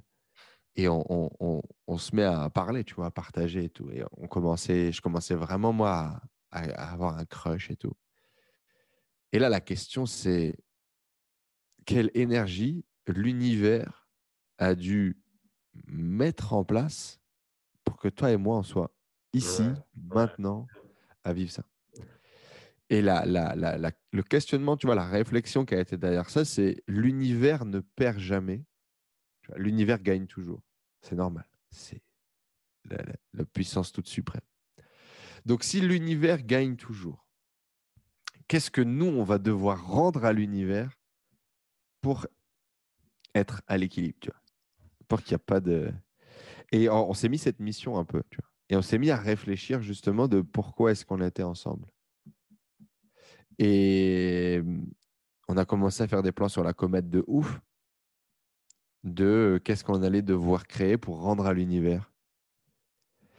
Et euh, on est très vite parti du coup sur le truc de on va devoir créer des ateliers. Euh, toi, tu es, une femme, je suis un homme.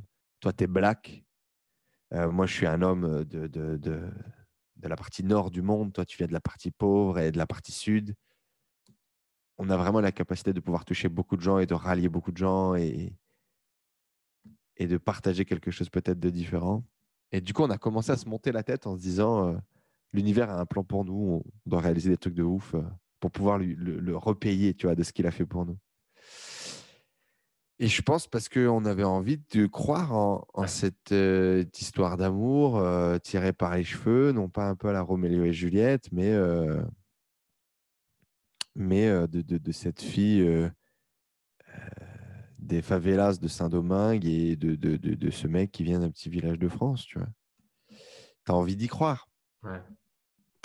Et mmh, pendant très longtemps, euh, parce qu'elle a une histoire qui est très inspirante aussi. Je lui ai dit, je ne sais pas si je suis tombé amoureux de toi ou tombé amoureux de ton histoire. C'était intéressant d'en parler encore hier. Et je pense que je tombe amoureux de son histoire, clairement. Et que j'ai appris à découvrir la personne qui est derrière au fur et à mesure du temps qu'on a vécu ensemble. Et puis, euh, on a décidé de se marier à un moment donné pour simplifier beaucoup de choses euh, au quotidien et aussi pour pouvoir valider un peu, euh, passer à une autre étape dans la, dans la confiance, dans la relation, dans nos vies personnelles aussi, en tant qu'homme, en tant que femme. Mmh. Et, et je découvre la réalité de, de, de l'amour et de construire une relation avec quelqu'un de façon euh, authentique, de façon euh, sincère, de façon profonde, en essayant de développer un amour inconditionnel. Et c'est pas facile. C'est le vrai challenge de la vie. C'est plus dur que c'est plus dur ou plus facile que de gérer tes équipes? C'est plus dur. Plus dur. Je dirais que c'est vraiment plus dur. Euh, euh, je dirais que c'est vraiment plus dur parce que c'est ton intimité profonde. Quelqu'un que tu connais pas ou quelqu'un qui, tu vois, c'est dans le cadre du travail, c'est un partenaire, c'est un employé, c'est même un associé. Ça te fera toujours moins mal, je crois, que la chair de ta chair avec laquelle tu te couches tous les soirs, tu vois. Et la personne avec la, la personne que tu as fait rentrer dans, dans ta zone d'intime extrême confiance. Et, et donc, du coup, parfois, quand tu prends des feedbacks de, de, cette personne, c'est pas facile à recevoir, surtout quand elle a raison, tu vois. Mmh. Et mmh, c'est très challengeant on a une vision, elle et moi, de, voir le monde comme un miroir de soi. Les gens ne sont qu'un reflet de ce qu'on est à l'intérieur. Donc, euh, quand ça marche pas, euh, quand tu as deux coachs sous un même toit, euh, les prises de tête, elles sont chiantes. Quoi. Elles sont vraiment très chiantes. Bah, tu, tu, tu peux pas te cacher. Ouais. Toute ma vie, quand ça partait en couille, je mentais, je me barrais, je racontais l'histoire que les gens veulent entendre et ça passait. Ouais, je vois. Là, je peux pas. Là, je peux pas, mais je peux pas euh, jusqu'à un, un- un niveau de profondeur extrême où moi-même je suis pas, euh, je suis pas euh, serein avec mes démons en fait. Hum, hum. Genre, euh, quoi enfin, tu vois, des sujets sur la fidélité, sur l'infidélité, sur euh, le, le- le- Tous ces sujets-là, c'est des sujets qu'on discute beaucoup parce que euh, bah, le mariage, la fidélité, la vision, etc. Et en même temps, on a 30 ans et on vit dans un monde de surconsommation et on n'est pas débile, tu vois. Ni elle, ni moi. Et donc, ce truc de euh, si un jour tu as envie de quelqu'un d'autre, qu'est-ce que tu fais, tu vois? Et bah, à un moment donné, elle, te, elle me pose des questions de voilà, est-ce que est-ce que tu as envie de quelqu'un d'autre? Est-ce que tu as envie de baiser ci? Est-ce que tu as envie de baiser ça? Et, et est-ce que tu le ferais? Est-ce que tu es prêt à le faire? Et et il y a un moment donné où euh, je ne suis pas à l'aise moi-même avec la réponse que je vais donner et, et je, suis dans, je, suis- je suis dans le coin. quoi. Elle m'a mis dans le coin ou à la boxe. Elle est en train de me mettre des uppercuts. Mais c'est même pas contre moi. C'est juste elle me pose des questions trop sincères et authentiques pour que moi-même, ma réponse me fait peur. Ouais, tu vois? ouais, je vois. Mais c'est des relations qui te font grandir. Ouais. C'est des relations qui te font grandir parce que bah, typiquement, ça te permet de t'accepter sur toutes tes sphères et, et sur ce que tu es, sur ce que tu es pas. Ça aussi, sur ce que tu es pas, tu vois. Je pense que pendant très longtemps, je me mentais à moi-même, je déformais. euh, J'ai cette capacité, je pense, de déformer un peu la réalité de temps en temps quand ça m'arrange. Je pense que c'est important pour, pour être entrepreneur et faire du storytelling, tu vois. Donc, euh, De temps en temps, mais après, il y a des fois où quand tu te racontes trop d'histoires, la, la- la- la réalité, elle est un peu déformée, tu vois. je vois. Je crois que nos meufs sont, sont, sont les, sont les meilleurs pour, pour la ramener comme elle est, tu vois. Ah bah effectivement, pour parfois te, te sortir de, de ta limite de ton mensonge, de te sortir de ta distorsion pour te ramener à une certaine forme de réalité. Hmm. Et parfois pas toujours euh, facile à, à accepter. euh. Il s'est passé des trucs trop drôles dans, dans notre relation. Euh, un an à peu près. Entre, je dirais, huit mois et un an qu'on est ensemble. Euh, le business e-com ne va pas bien. Ne va pas bien du tout. Et je vais prendre une vraie PLS, je vais faire une banqueroute. J'ai voulu passer, j'ai voulu accélérer. J'ai voulu recruter des gens, des gens compétents, des gens qualifiés, des gens qui coûtent cher. On avait plus de 10 000 euros de salaire. On était une petite équipe. Et je voulais vraiment que, que ça fonctionne, tu vois. Mais c'est drôle, genre j'avais embauché un gars de 45 ans, 50 ans, tu vois. Un mec qui était expert dans l'industrie, qui, qui avait des, des certifications. Il avait des Euh, belts Sigma 2019 2018. 2018 Ok. Et euh, Tu aurais dû prendre mon coaching à l'époque, tu n'aurais pas fait cette connerie. bah, ça aurait- en fait, c'était le truc qu'il fallait que je fasse. Le problème, c'est que j'avais un trop mauvais management de l'argent pour faire ça, en fait, en même temps.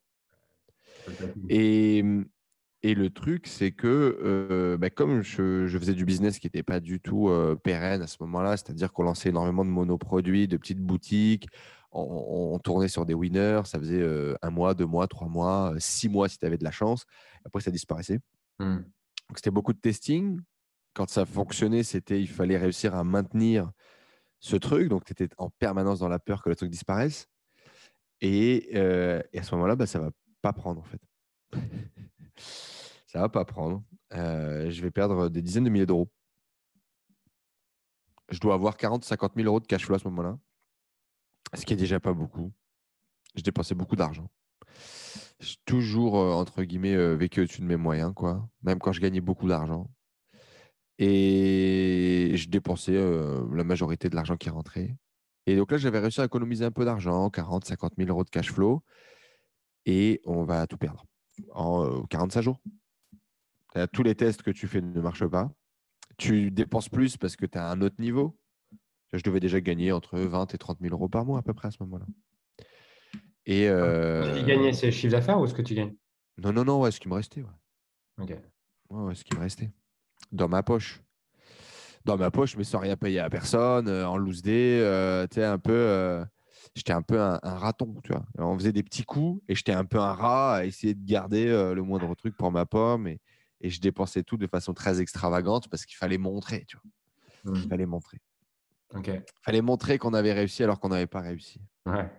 Ah, D'ailleurs, que moins tu as réussi, plus tu as besoin de prouver. Bah oui.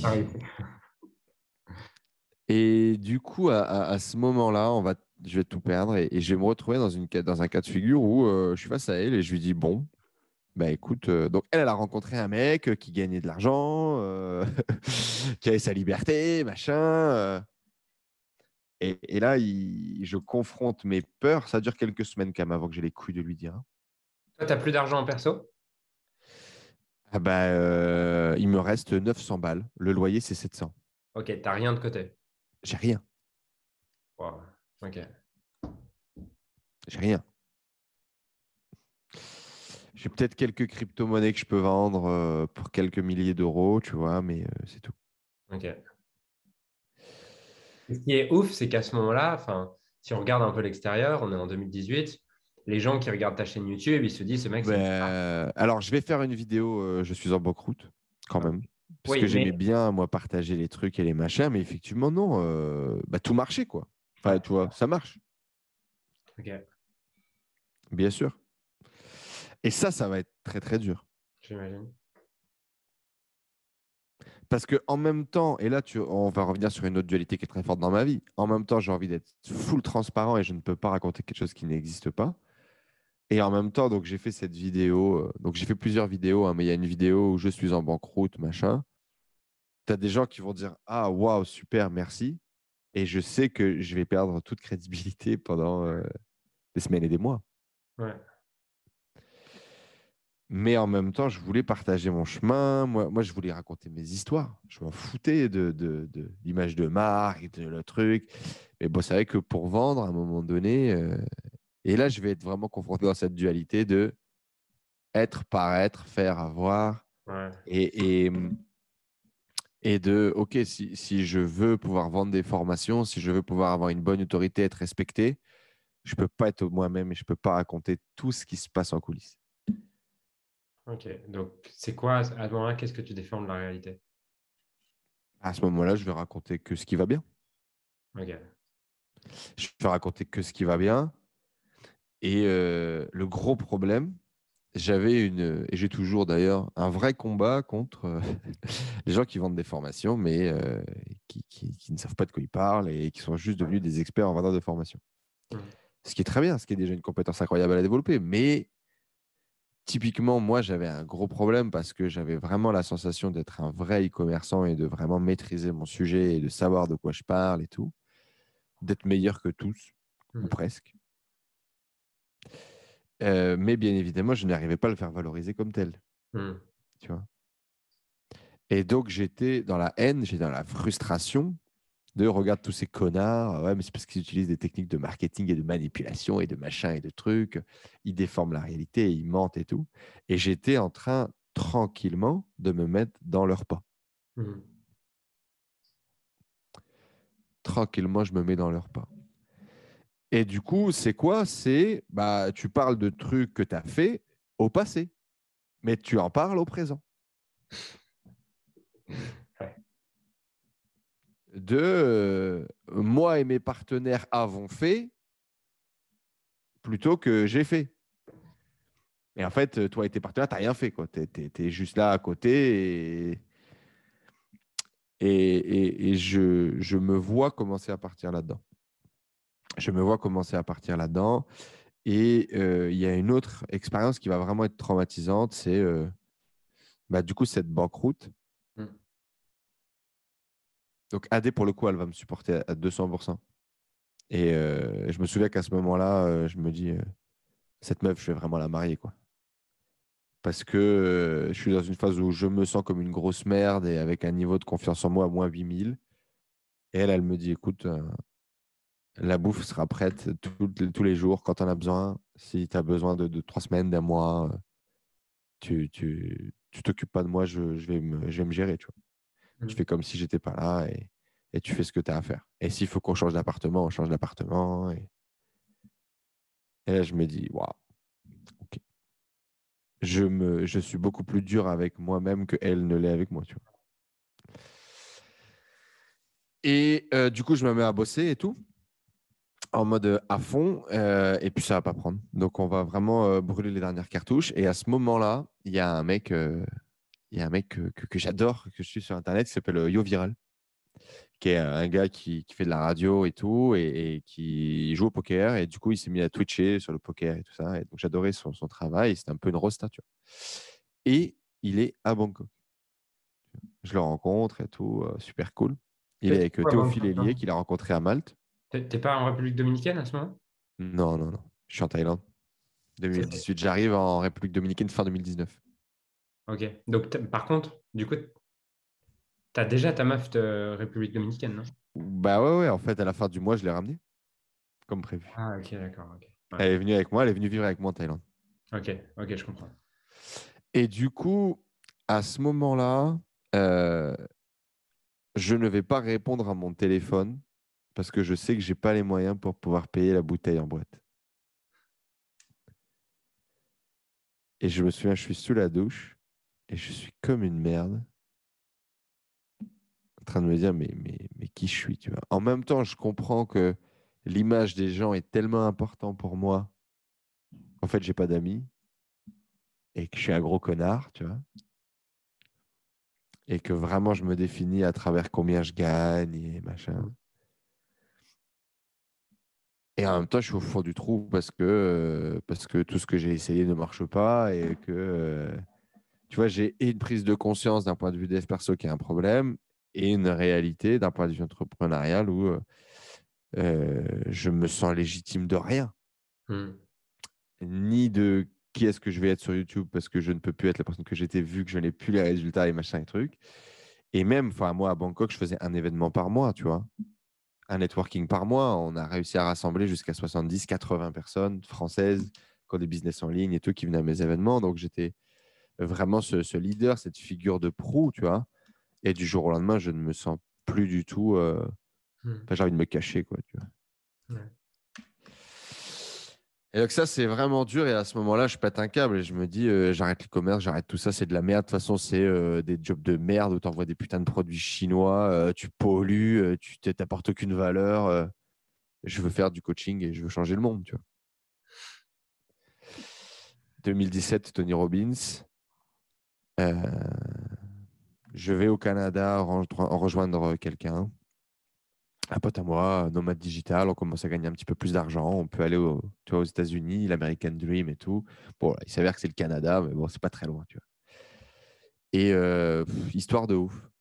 À ce moment-là, euh, Pouvoir illimité a été mon bouquin. C'est-à-dire, euh, je suis salarié, je suis dans le métro, et il y a un client, deux ans avant, qui m'avait dit, il faut que tu lises ce livre. Il est incroyable, il a changé ma vie. Euh, oui, oui, bien sûr. Tu sais, je fais plaisir à mon client et je m'en bats les couilles. Euh, déjà, je sais pas lire, jamais lu de bouquin de ma vie. Euh, c'est pas maintenant que je vais commencer, tu vois. Et deux ans plus tard, ce gars m'envoie un email. Alors, follow-up, comment va le business, où est-ce que tu en es, machin. C'est un type qui était dentiste, entrepreneur, qui avait plein de projets, millionnaire dans l'immobilier, c'était n'importe quoi. Le mec, il faisait 50 trucs, tu vois, j'adorais. Et follow-up. Je prends des nouvelles et tout. Et je me dis, tiens, à l'époque, tu ne m'avais pas euh, parlé d'un bouquin parce que là, tous les jours, je fais euh, deux heures de transport et tu as envie, tu vois, tu as envie du coup de devenir un Parisien. Tu as envie de faire comme tout le monde et de lire ton petit bouquin dans les transports pour essayer d'avoir l'air intelligent. Tu vois. Et donc, je pense à ça. Donc, je lui demande, il me donne le bouquin Pouvoir illimité d'Anthony Robbins. Aucune idée. J'achète le bouquin, le truc énorme. Ouais.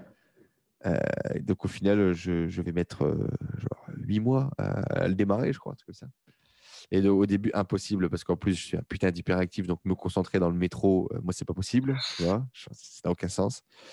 Et puis, au fur et à mesure, je vais commencer à tomber dans le bouquin et je vais commencer à le lire. Et là, je vais avoir une résonance de dingue de me dire euh, Je suis pas tout seul. Mm. Il y a, d'autres gens comme moi, il y a d'autres gens qui, dans leur tête, ils font des films, ils font des trucs et, et ils osent y aller, et puis ils y, ils y vont et puis ils réussissent. Il y a énormément de témoignages dans ce bouquin. Et puis, rencontre avec la PNL, rencontre avec la visualisation, rencontre avec plein de choses. Et je suis dans le métro le matin et je fais mes exercices là. tu as des exercices d'éloigner des images, euh, Ouais, euh, etc. Et donc, je suis dans le métro à Paris, on est en 2015, et je suis en train de faire mes exercices et tout. Et donc, à ce moment-là, je découvre le mec, je deviens complètement euh, fan du personnage. De toute façon, Tony Robbins, ou tu l'aimes, ou tu le détestes, quoi. Et, moi, je l'aime vraiment, et j'achète les, premiers cours, euh, je regarde les, premières vidéos YouTube et tout. euh, Je suis à fond, quoi. Je me fais matrixer, j'adore ça. Et donc, 2017, je suis au Canada et tout mon pote avec qui je devais aller au Canada est, parti du Canada au moment où j'arrive. Problème de famille, il rentre. Je me retrouve tout seul. Je prends une chambre dans un Airbnb, une chambre privée dans un Airbnb dans lequel les gens vivent. Deux mecs, deux homos. Je me dis, bon, ça peut être très chelou ce séjour. Ou ça peut être trop bien. Ça a été incroyablement bien. Deux entrepreneurs. Le type a plusieurs salons de coiffure, etc. Il est en train de développer sa marque de grooming, donc de, de produits euh, de beauté pour cheveux, etc. Et investisseur immobilier. Jeune et tout, machin. Il va me ramener des meufs. Moi, à ce moment-là, je me sépare de Florine, qui est ma première nana avec laquelle je suis resté, enfin ma deuxième nana avec laquelle je suis resté 5 ans. Et là, c'est vraiment une cassure. À ce moment-là où je pars euh, au Canada, c'est vraiment la cassure, la dernière cassure. J'avais déjà commencé à voyager, on était déjà beaucoup plus distants, ça marchait beaucoup moins bien, etc. Et là, le Canada, c'est vraiment la fois où dans ma tête, dans mon cœur, ça va être la décision de ça y est, c'est terminé.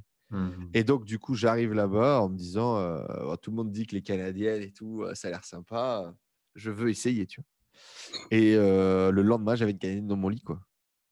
Genre, les mecs me ramenaient leurs copines, littéralement. Et donc là, un truc de ouf. Et puis des- des super rencontres et tout ça. Et je vais tomber amoureux d'une nana. Et du coup, je vais rester et étendre mon séjour au Canada.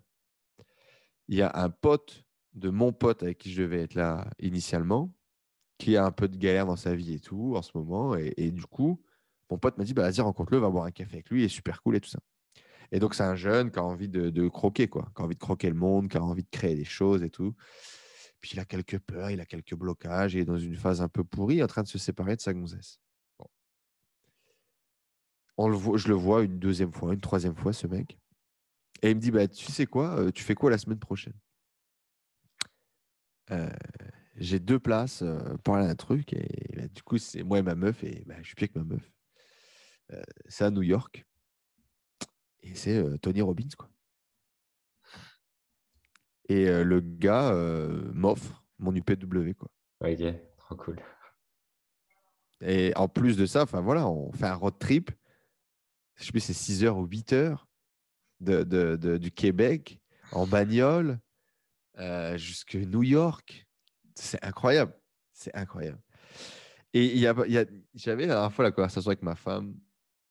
euh, où ma femme, il y a- des trucs qui, moi, m'énervent profondément parce que j'ai l'impression que c'est remettre un petit peu trop d'espoir sur l'univers. Et parfois, je crois que j'en oublie la puissance du truc. Et, et cet exemple de Tony Robbins, c'est incroyable parce que j'avais- j'aurais surtout pas dépensé l'argent pour acheter Tony Robbins à ce Mm. moment-là parce que je suis pas du tout conscient de la valeur de- du coaching, de la formation et tout ça. Je commence à gagner ma vie, mais c'est pour euh, tout dépenser dans des bouteilles de champagne, quoi. Tu vois, c'est pas du tout. euh, c'est pas du tout pour investir sur, sur moi à ce niveau-là, euh, avec des places qui coûtent plus de 1000 balles et tout. Surtout à New York et tout, je ne serais jamais allé. Je l'aurais jamais fait. Et là, l'univers euh, m'offre l'opportunité d'aller rencontrer euh, ce mentor. Et là, sur scène, à ce moment-là, quand je vois le mec, quand je vois l'énergie, quand je vois ma voisine se mettre à pleurer, quand je vois mon autre voisine se mettre sur mon épaule, me raconter toutes ces, toutes- tous ces problèmes et ces trucs, et ces- je me dis, mais je veux faire ça. Quoi. Ok. Le type est littéralement une rockstar. Ouais. C'est-à-dire que le show, pour tous ceux qui ne l'ont pas vu, c'est. euh, moi, j'étais au States, c'était 14 000 ou 15 000 personnes dans un stade avec des flammes, des trucs, la musique à fond, tout le monde danse, les gens se prennent dans les bras. Il y a vraiment une énergie, une émotion. Tu as l'impression de faire partie d'un tout. C'est clair. qui est certes un peu biaisé, euh, rempli d'émotions positives et qui va te dégonfler quelques jours plus tard, mais on s'en fout. À ce moment-là où tu le vis, on s'en fout. Et je me dis, waouh, je veux faire ça, quoi. Je veux faire ça, mais bon, euh, tu rentres à la maison, tu continues à faire de l'argent, tu fais ce qui marche parce que tu sais, voilà, c'est ce que tu sais faire, donc euh, tu continues à le faire, mais avec cette truc dans la tête, quoi. Et en 2018, on fait le tour du monde Bangkok, New York. Je veux amener ma femme, ma femme, ma copine à ce moment-là, je veux emmener des vivre l'UPW. Et donc je lui paye son UPW et on y va, on fait le tour du monde, 24 heures de vol, on passe par la Chine et tout, c'est un bordel. Et euh, on arrive à New York et on va vivre le deuxième UPW. Et euh, après l'UPW, on va faire République dominicaine, on va repasser en Europe et rentrer après euh, en Thaïlande. Et à ce moment-là, on est à Montpellier, chez un pote à moi qui est investisseur immobilier et donc qui va m'héberger pendant quelques jours dans un de ses Airbnb, tu vois. Et on est au lit. Et je vais me retrouver en PLS comme un enfant parce qu'elle va poser encore une fois trop de questions, les trucs trop profonds et tout. Et moi, j'ai encore tout ce truc chamboulé. Et j'ai la banqueroute il n'y a pas longtemps de, Mmh. comme dans la tête et tout. Et, euh, et je vais mettre à pleurer parce que cette distorsion de mes deux personnalités, de vouloir gagner de l'argent, de vouloir faire les trucs, de beaucoup d'argent, de très vite, de machin, et de coaching, être bien, être à ma place, être aligné, être authentique. On est arrivé à un point où l'élastique est trop, trop, trop, trop, trop, trop, trop tendu j'ai littéralement deux personnalités. Je suis Dr. Jekyll et Mr. Hyde. Dans la vie, je suis, je suis en mode à ce moment-là vraiment méditation, yoga, très zen, très cool. Et, et je veux justement passer à autre chose. Et après deux verres, je révolutionne le business de tout le monde et, et je suis là à sortir des anecdotes grasses. Et tu as vraiment une dualité. une dualité. Et, je suis en train de me déchirer de l'intérieur et, et j'ai pas de solution à ça, tu vois. Mmh, mmh. Vraiment pas de solution à ça. Et du coup, à ce moment-là, c'est vraiment le pic. Et donc, je me retrouve en train de pleurer comme un enfant dans ce lit.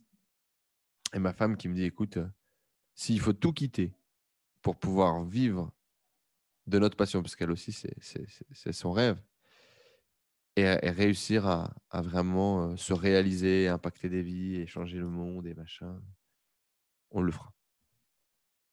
Et donc là, elle me donne euh, un souffle, elle me donne un truc. Et, et je sais plus, on est le week-end et le lundi, je vais recevoir mon virement Stripe. Et puis je me dis, bon, quand même, il faut quand même payer les, factures. Il mmh. faut quand même payer le loyer, il faut quand même payer les factures. On, va revenir quand même à la réalité. Et donc à ce moment-là, j'avais basculé et je faisais du business coaching. J'accompagnais des gens qui voulaient scaler, j'accompagnais des gens qui faisaient de l'e-com, qui voulaient développer un truc qui, qui, qui, qui avançait, quoi, qui marchait. Euh, et du coup, je faisais principalement du, du, business coaching. Ouais. Parce que euh, quand j'ai dit que j'allais faire du coaching, j'avais peur d'arriver en mode euh, développement personnel. Il mmh. fallait forcément que j'arrive par une case qui était beaucoup plus proche de mes valeurs, de ma vision, de mon truc que je maîtrisais. Et donc, j'ai commencé à faire de l'accompagnement business, marketing, commercial. Mes forces, quoi. Et et du coup, il y a vraiment cette distorsion et on est, au, on est à son paroxysme, hein, je pense, de l'élastique est tendu et, et il va casser et puis il cassera quelques mois plus tard. Il cassera quelques mois plus tard. Et euh, je vais vraiment décider là de, de, partir aussi de. Je vais partir de Thaïlande parce que, bah, parce que ma femme, elle m'a suivi du jour au lendemain sans demander son reste. Mmh. Quand on était là-bas, elle a perdu ses revenus. Elle, mmh. était, euh, elle avait des terres. Elle avait des terres avec des, des récoltes de fruits, de légumes, etc. Il y a eu un ouragan, euh, tout, a été niqué. Et du coup, elle gagnait 1500 dollars par mois à peu près euh, de ses rentes. Et du jour au lendemain, plus de rente. Et plus de rente, et son business de complément alimentaire euh, décollait pas trop à ce moment-là. Et donc, euh, bah, walou, quoi. Donc, elle se retrouve sans thune à l'autre bout du monde au crochet d'un mec. Dans un pays hyper compliqué pour elle typiquement, euh, la, Thaïlande, euh, la première fois qu'elle allait chez le coiffeur, ils ne savent pas gérer des cheveux de noir, tu vois. et donc, euh, elle était là en mode ouais, tout est compliqué pour moi ici et tout. Elle en a bien chié. Elle a, elle a dû vraiment euh, passer par des phases compliquées, se remettre en question, développer de nouvelles compétences, recréer des sources de revenus. Ça a été, euh, ça a été vachement challengeant pour elle. Et du coup, elle, elle avait envie de faire son master de coaching. Donc, en gros, dans son école de, coaching, faire le dernier, le dernier palier, avoir la certification et tout ça, final, quoi. Et elle n'est pas de notre école, de mon école, en tout cas, de pouvoir démarrer, même sans avoir le diplôme sur le truc. Eh, tu te lances, tu vas et tu apprends, tu vois. non, non, non, elle voulait faire le truc correctement. Et en fait, un, jour, on, on est ouais, en 2019. Euh, je ne sais pas pourquoi. J'ai un éclair, tu vois. Dans le lit, je me retourne vers elle et je lui dis euh, T'es pas heureuse, ouais. Elle, se met à pleurer et elle me dit Bah, bah non. Bah non. Et en fait, moi, j'avais toute ma vie en Thaïlande. J'avais mes potes, j'avais mes habitudes, j'avais mes cercles, j'avais mes trucs. Mmh. En fait, je l'ai imbriqué dans mes trucs, mais sans vraiment lui faire de place, tu vois. Mmh nos soirées, on parlait français. Enfin, tu vois, c'était. Je ne lui ai pas vraiment fait de place dans ma vie. Et donc, je pense que bah, elle, elle, jamais, elle a jamais vraiment trouvé sa place, tu vois, en Thaïlande. Et elle le faisait vraiment pour me faire plaisir. Et donc, à ce moment-là, l'idée, c'est OK, on va partir pour que tu puisses faire ton master. On va rester un an, on va faire le master. Et puis, euh, voilà. Euh, de toute façon, tu n'es pas heureuse, donc c'est pas possible tu as tout quitté du jour au lendemain. je, bah, je dois pouvoir faire pareil, tu vois. Mmh. Même si euh, moi, tout commençait vraiment à me sourire. Le réseau se développait de plus en plus. J'étais vraiment devenu une figure de proue. J'avais commencé à organiser mes premiers events payants. Euh, on avait lancé à, ce moment-là euh, une formation e-commerce avec du coup euh, deux e-commerçants que je connaissais qui, eux, faisaient beaucoup, beaucoup de chiffres. Et donc, moi, je, je me cachais justement derrière eux un peu pour mmh. tout ce qui est euh, résultats, euh, etc. Et moi, je développais toute la partie communauté et puis marketing que je maîtrisais un petit peu mieux, tu vois. Et donc, à ce moment-là, tout marche, tu vois. Mais il y a un truc qui me dit, faut que tu te casses, quoi. Parce que tout marche. En même temps, j'étais au paroxysme de cette dualité, au mmh. paroxysme de ne pas être moi, au paroxysme de, euh, de, de, de voir euh, lucir bien, on dit en espagnol, de devoir euh, me montrer correctement, mmh. paraître, tu vois. Je dois le paraître. Je dois le paraître. Et donc, à ce moment-là, on se barre, quoi. On se barre. Je vais vraiment démarrer un processus de dev perso vraiment, vraiment, vraiment très intense avec cet atelier de la Greatness Academy mmh. qui est vraiment intéressant, qui est un atelier expérientiel qui est non pas de la connaissance des informations, qui est de vraiment vivre cette expérience de se redéfinir, de se redécouvrir, de remettre des mots sur qui es-tu, etc. Je l'avais déjà vécu en 2018 mais je l'avais vécu dans la représentation. Mmh, je ne l'avais pas vraiment vécu en profondeur, en introspection, etc. Et la deuxième fois, normalement, je suis censé y aller pour accompagner, pour faire du staffing, pour donner un coup de main. Et à J-1 avant de partir, le coach me dit Moi, j'ai une bonne et une mauvaise nouvelle pour toi. Tu préfères quoi? Je dis bah, La mauvaise, bah, la mauvaise c'est que demain, tu ne vas pas coacher, tu ne vas pas faire de staffing. Mais mon invitation pour toi, si tu l'acceptes, c'est que tu participes. Ouf, mon ego, fait, il se fait comme ça. Tac Prends un grand coup de pelle, parce qu'en plus, j'avais déjà fait deux, trois staffing déjà ici en République dominicaine. Enfin, l'atelier, je te connaissais. C'était maîtrisé, tu vois. J'étais à ma place en tant que. Je, devrais être coach plus qu'être staff, tu vois, pas participant. Et là, mon ego, il prend un énorme coup. Mais euh, voilà, c'est le coach, il est chez moi et tout. On a cette relation. Je serre un peu les dents et je dis Oh, ok, ok. mais pourquoi? Je comprends pas trop. Et du coup, c'est quoi la bonne nouvelle? Bah, La bonne nouvelle, c'est que tu vas être participant à l'atelier ce week-end et que c'est vraiment trop bien l'opportunité pour toi de vraiment le vivre, de vraiment le redécouvrir et tout. Et donc, euh, dans ma tête, c'est un peu difficile à, digérer. Et puis après, c'est beginner mindset. Quoi. Mmh. Être capable de revoir quelque chose pour la première fois comme si tu ne l'avais jamais vu.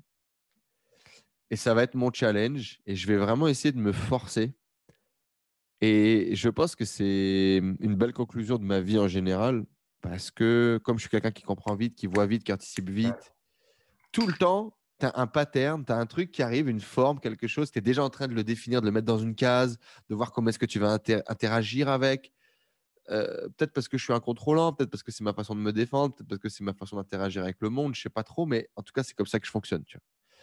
Et du coup, toute ma vie, j'ai fait ça. C'est-à-dire, OK, ça j'ai, déjà fait, ça je sais déjà. Quelqu'un me parle, je le coupe pour répondre à sa question. Ça, m'arrive très, très, très, très, très souvent.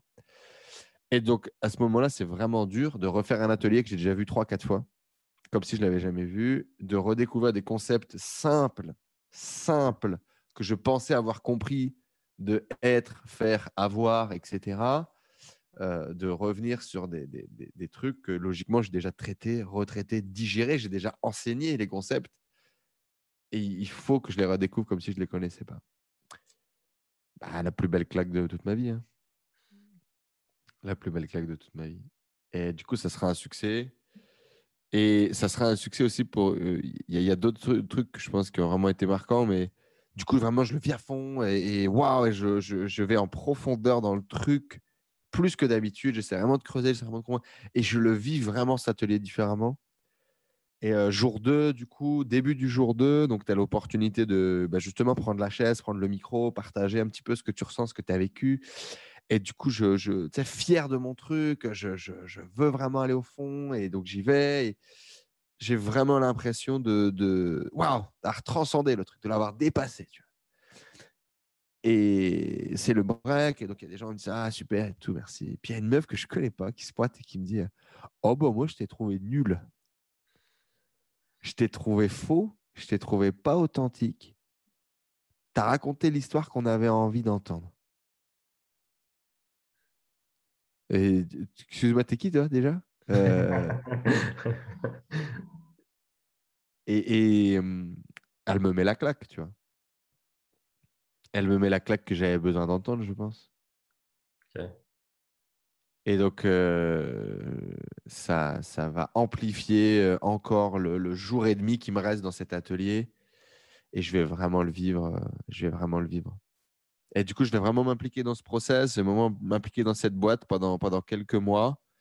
Et je vais faire beaucoup de staffing, beaucoup de coaching, beaucoup d'accompagnement. Je vais faire le processus pratiquement jusqu'au bout. Je vais arrêter parce qu'après, ça va être le confinement et du coup, les allers-retours entre la République dominicaine et la France parce que je dépense énormément d'argent, parce que je fais des allers-retours à chaque fois entre Saint-Domingue, Bruxelles, Saint-Domingue, Bruxelles, Paris pour aller faire les ateliers, pour aller coacher, pour aller accompagner.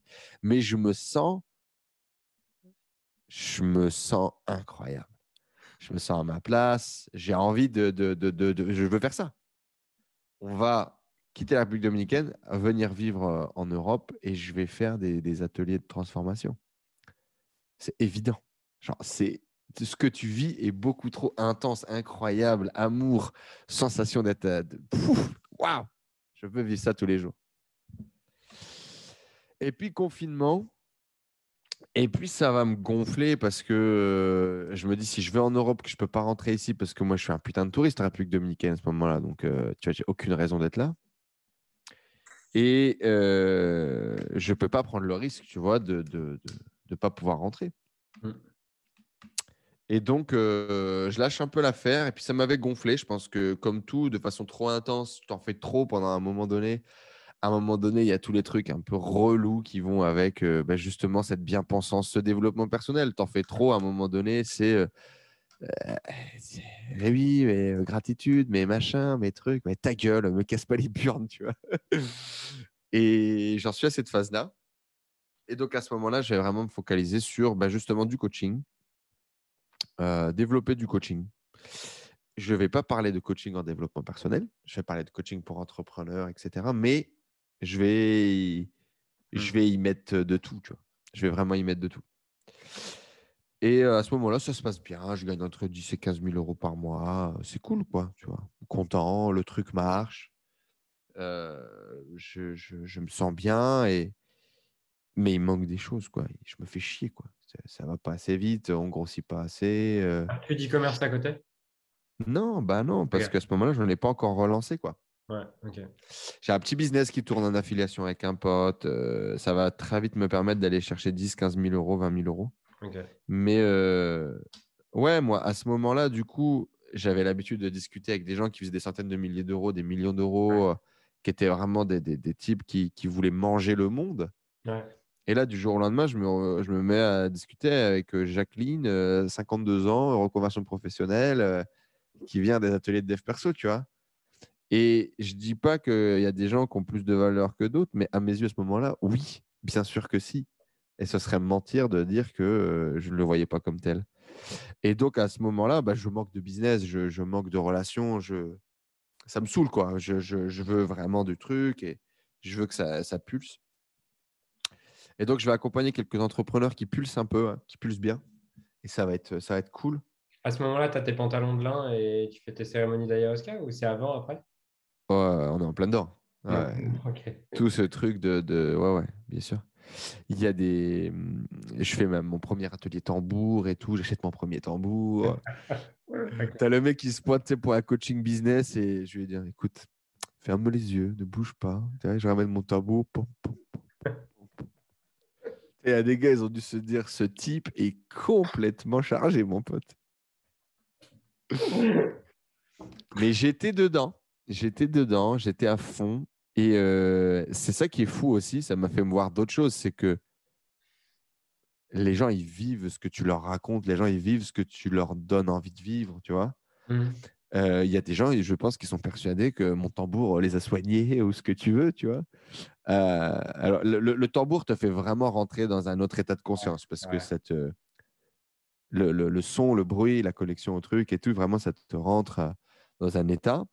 Euh, et puis après, il y a tout ce que les gens veulent y croire d'un point de vue euh, spirituel ou pas, le, pouvoir de, l'animal, le pouvoir du son, enfin, tout ce qu'on pourrait imaginer ou croire. Et, moi, littéralement, ça me faisait voyager. Et mmh, j'avais jamais fait ça avant, j'avais jamais fait ce type de coaching. Je m'embarquais.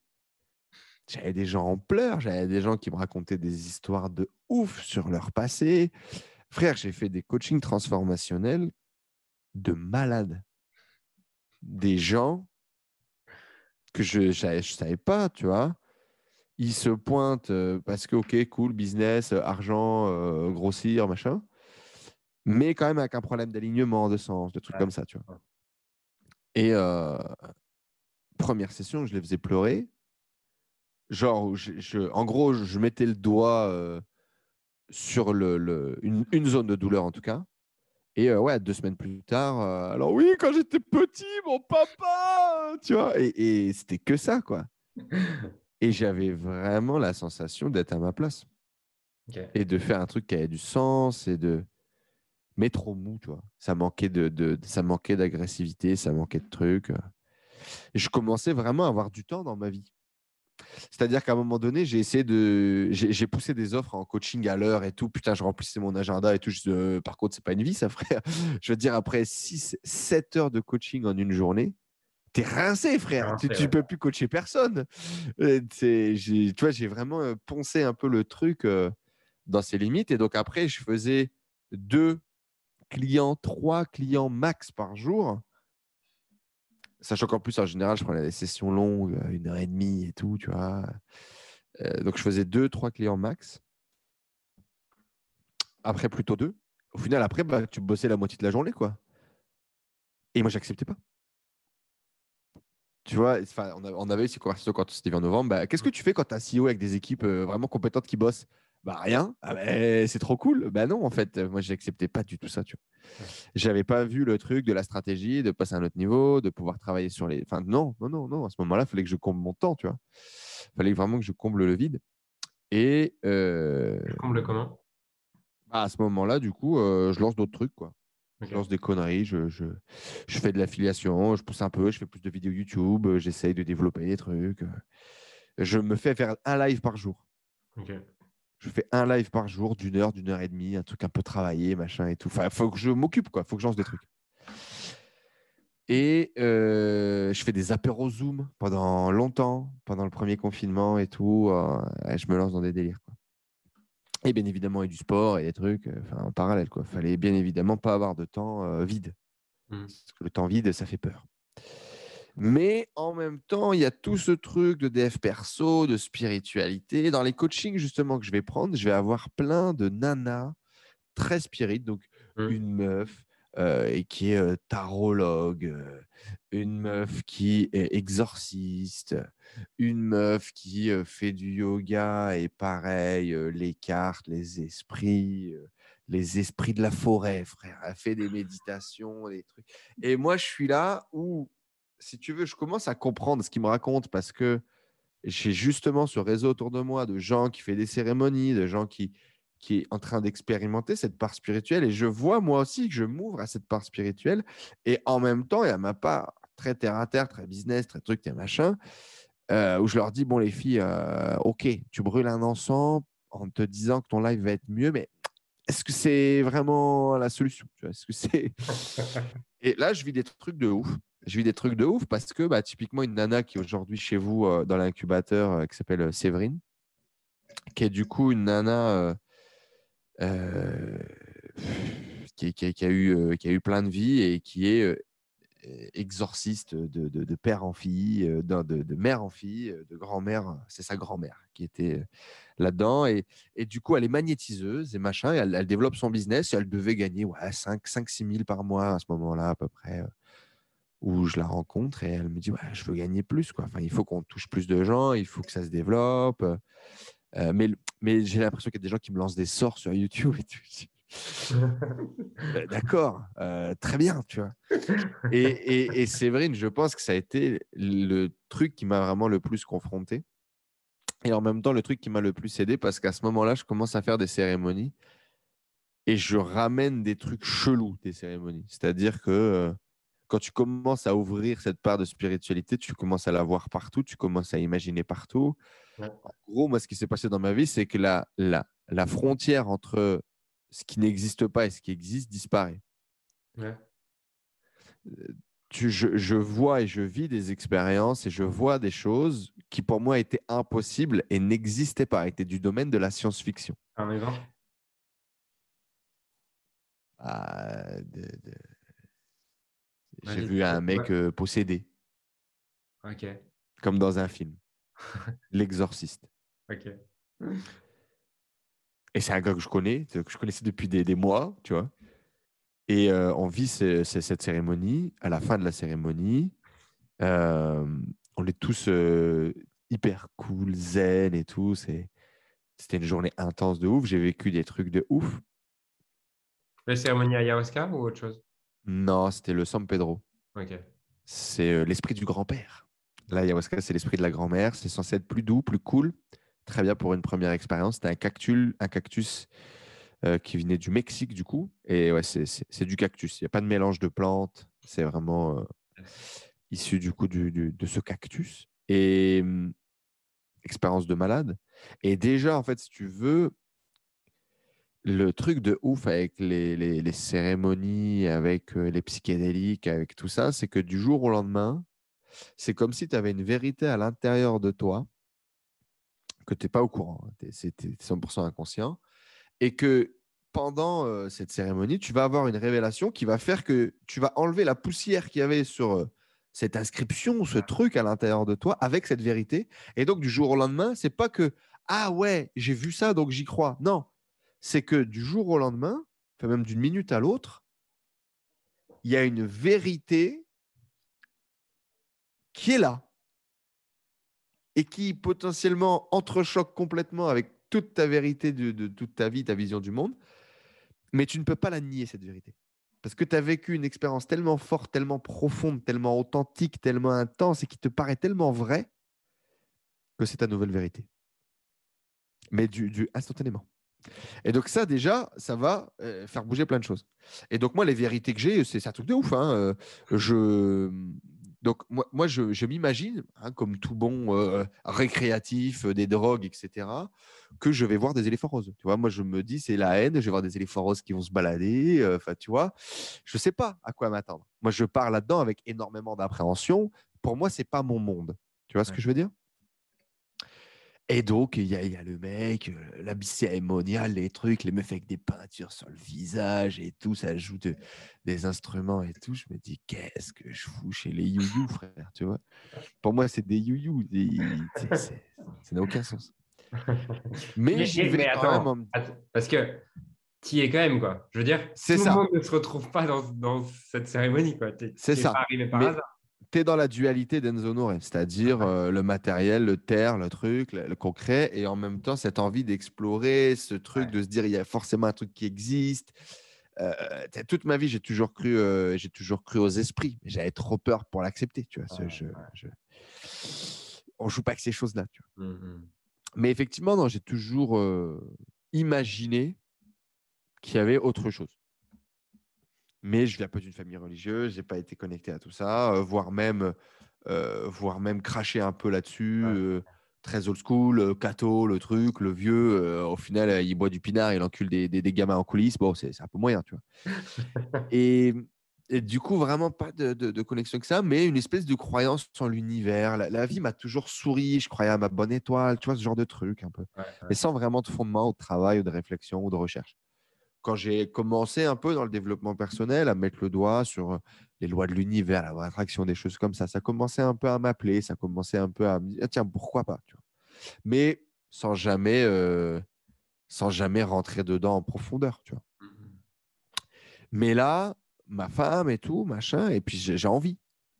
J'ai envie, en fait, qu'on m'explique que j'ai envie de vivre euh, ce moment révélateur. J'ai envie de vivre ce truc où il y a une autre dimension. j'en sais rien, tu vois.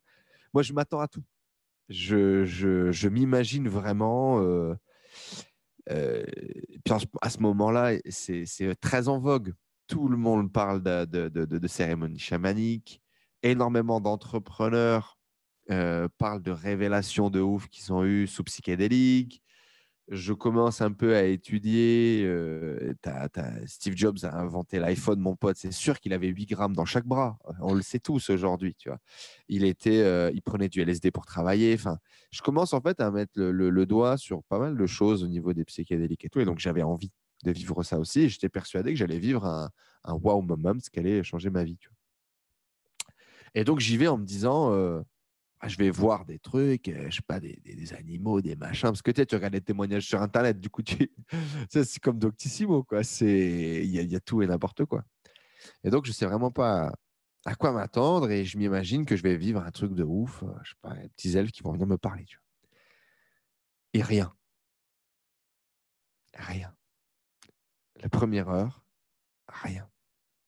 Mais genre, Walou, quoi. Walou, et, et moi, dans ma tête, qui me parle tout seul en me disant, de toute façon, c'est toujours comme ça. Euh, moi, il se passe jamais rien. J'ai pas de chance. Et j'étais déjà en train de me dire, qu'est-ce que je vais leur raconter pour pas paraître pour un con quand à la fin, ils vont tous raconter leurs histoires. Tu vois. Et j'avais pas compris, mais en fait, ça avait déjà commencé. Mhm. Ça avait déjà commencé. Mais du coup, je suis là en train de me dire, ouais, ta mère, quoi, c'est toujours pareil. Et le, le chaman, il avait dit, parce qu'en plus, le chaman, on démarre la cérémonie, donc on est en République dominicaine, donc le truc démarre en espagnol. Et du coup, mon, mon pote se lève et commence à faire la traduction, tu vois, en français, parce qu'on était un groupe de français. Et euh, le chaman, il dit, ah non, non, non, mais je parle français. Un petit vieux du Pérou qu'on a booké une semaine avant, qu'on connaissait pas. Le type parle français. C'était quoi la probabilité? Et donc, je vais avoir des phases incroyables avec ce vieux, mais ça, à la limite, je te les partage après. Et du coup, à ce moment-là, le vieux dit bah voilà, si au bout de 45 minutes, tout ça, vous ne sentez rien, vous n'avez aucun effet, etc., vous m'appelez et je viendrai vous mettre un petit booster. Qu'est-ce que c'est que le booster tu vois? C'est quoi direct dans ma tête déjà, c'est je prends le booster. Là, J'ai pas encore commencé déjà. Ça, c'est comme le gamin qui a envie d'être bourré la première fois, qui va boire avec ses potes, et s'il ressent rien, ben, il va boire trop jusqu'à être malade et se faire vomir. Ah, Et grosso modo, dans ma tête, c'était un peu le plan. grosso modo, dans ma tête, c'était un peu le quoi. Et donc, 45 minutes et tout, il se passe rien, je vis rien et tout. Je dis, putain, c'est pas possible, c'est toujours comme ça dans ma vie, de toute façon. Euh. J'ai toujours cru que j'étais l'élu, mais en fait, dans ma tête, c'est ça, je m'étais l'élu de rien du tout, espèce de connard, tu vois. Tu vois, c'est ça. Et il y a toutes mes, mes voix qui se mettent à travailler. Et encore une fois, je le dis, à ce moment-là, je ne suis pas du tout conscient qu'en fait, bah, le coaching a déjà commencé. Mmh pour moi, je suis juste impatient, il se passe rien, c'est de la merde et ça fait chier, tu vois. Et il y a un hamac.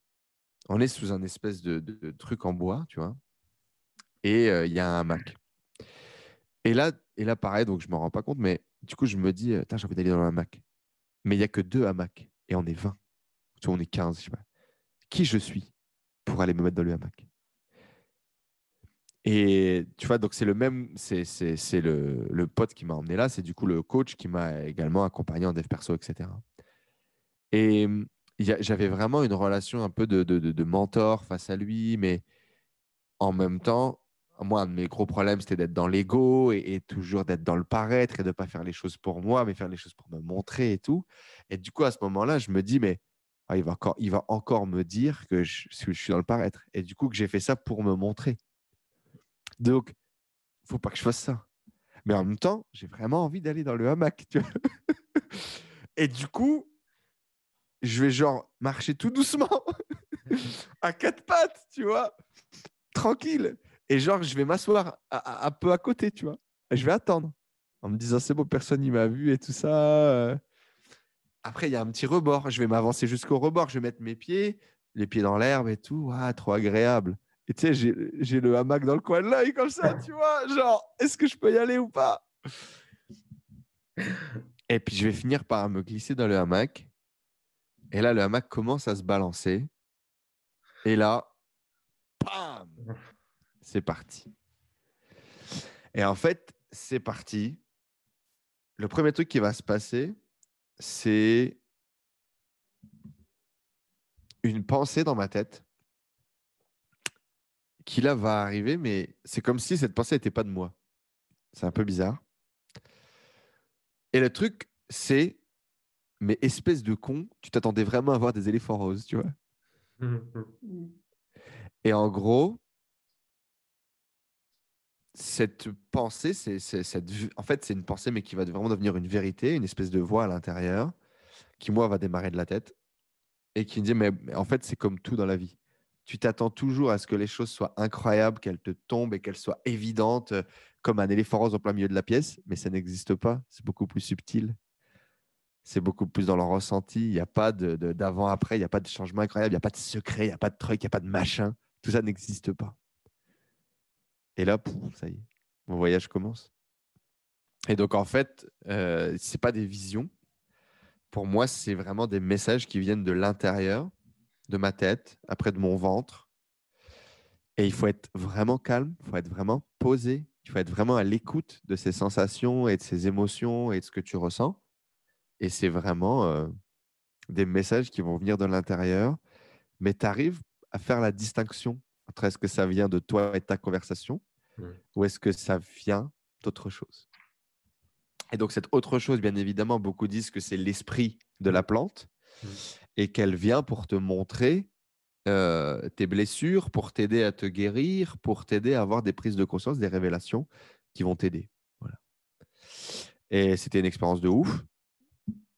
Et il y a un vrai avant-après dans ma vie. Du coup, effectivement, ce qu'il faut comprendre, c'est que tu es à peu près 10 heures. Ça commence très tôt le matin et ça va finir, et ça va finir au repas du soir. Et du coup, il y a trois tomates, donc trois fois où tu vas prendre ce jus de cactus. On va l'appeler comme ça. Et donc, la première fois, je vous l'ai dit, il se passe rien pendant 45 minutes, etc. Enfin, il se passe rien. En tout cas, moi, j'ai l'impression qu'il se passe rien. Et puis après, tu vas en reprendre tout au long de la journée. Et bah, ça y est, quoi. Tu es, vraiment connecté à cette petite voix, à ces sensations, à ces trucs. Et donc, je vais vivre des moments de paix incroyable, des moments de connexion incroyable, des moments de, révélation incroyable, des moments de rire incroyable. À un moment donné, je suis du coup, donc on est tous sous ce chapiteau, dans l'herbe, c'est un truc très ouvert, etc. C'est une ferme, donc c'est vraiment un bel endroit. Et donc il y a des fois, tu es, allongé dans l'herbe et tu touches comme ça l'herbe et tu as une connexion incroyable en disant mais c'est incroyable que j'ai jamais vu à quel point l'herbe était aussi belle, tu vois. Et tu as vraiment cette connexion avec la nature, avec les plantes, avec euh, tu peux regarder le ciel pendant des dizaines de minutes et tu as l'impression que le temps est en pause et, et que tout est plus beau, que c'est intéressant. C'est vraiment euh, tu passes, par des... tu passes par des moments d'arc ou pas? Non. non. Non, non, Pas du tout ce jour-là. Pas du tout ce jour-là.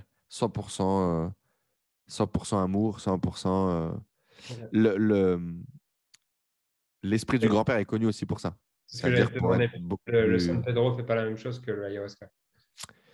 Ayahuasca va te montrer une réalité, même si tu n'es pas prêt à le voir. En tout cas, c'est ce qu'on dit dans, le, dans ces milieux-là. L'esprit du grand-père va te montrer ce que tu es prêt à voir.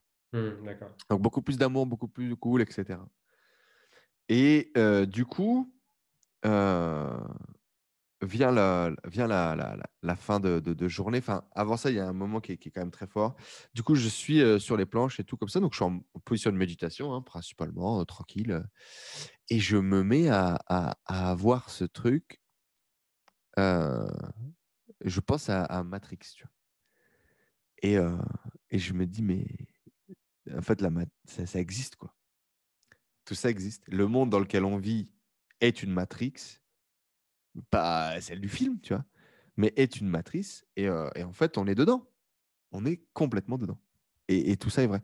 Et je me mets à taper une barre, mais de dingue, à plus savoir m'arrêter, un vrai fou rire de ouf, là-dessus, en fait. Et vraiment, à l'intérieur de moi, comme si euh, je, venais de prendre conscience que il y a un autre monde parallèle qui existe et mmh. que j'en étais pas conscient. Et tu as quelques personnes, les élus, qui passent d'un monde à l'autre et machin. Et, et, et du coup, tu as, tout, as tout mon monde un peu qui s'écroule. Et je pense que c'est ça qui me fait rire. C'est un rire un peu nerveux. C'est un peu un fou rire de me dire comment est-ce que j'ai pu ne, ne, pas voir ça depuis le début. Et, Bref, et, du coup, à ce moment-là, je suis vraiment en train de tellement de taper des barres euh, forts et tout que le chaman, il vient un peu me voir et tout, tu vois. Et là, je vis un, moment qui vraiment m'a marqué de ouf parce qu'il faut savoir que mon chaman, euh, il doit faire, je sais pas, 1m50, il a des cheveux euh, blancs, longs, lisses, magnifiques, de, je sais pas, 45 cm.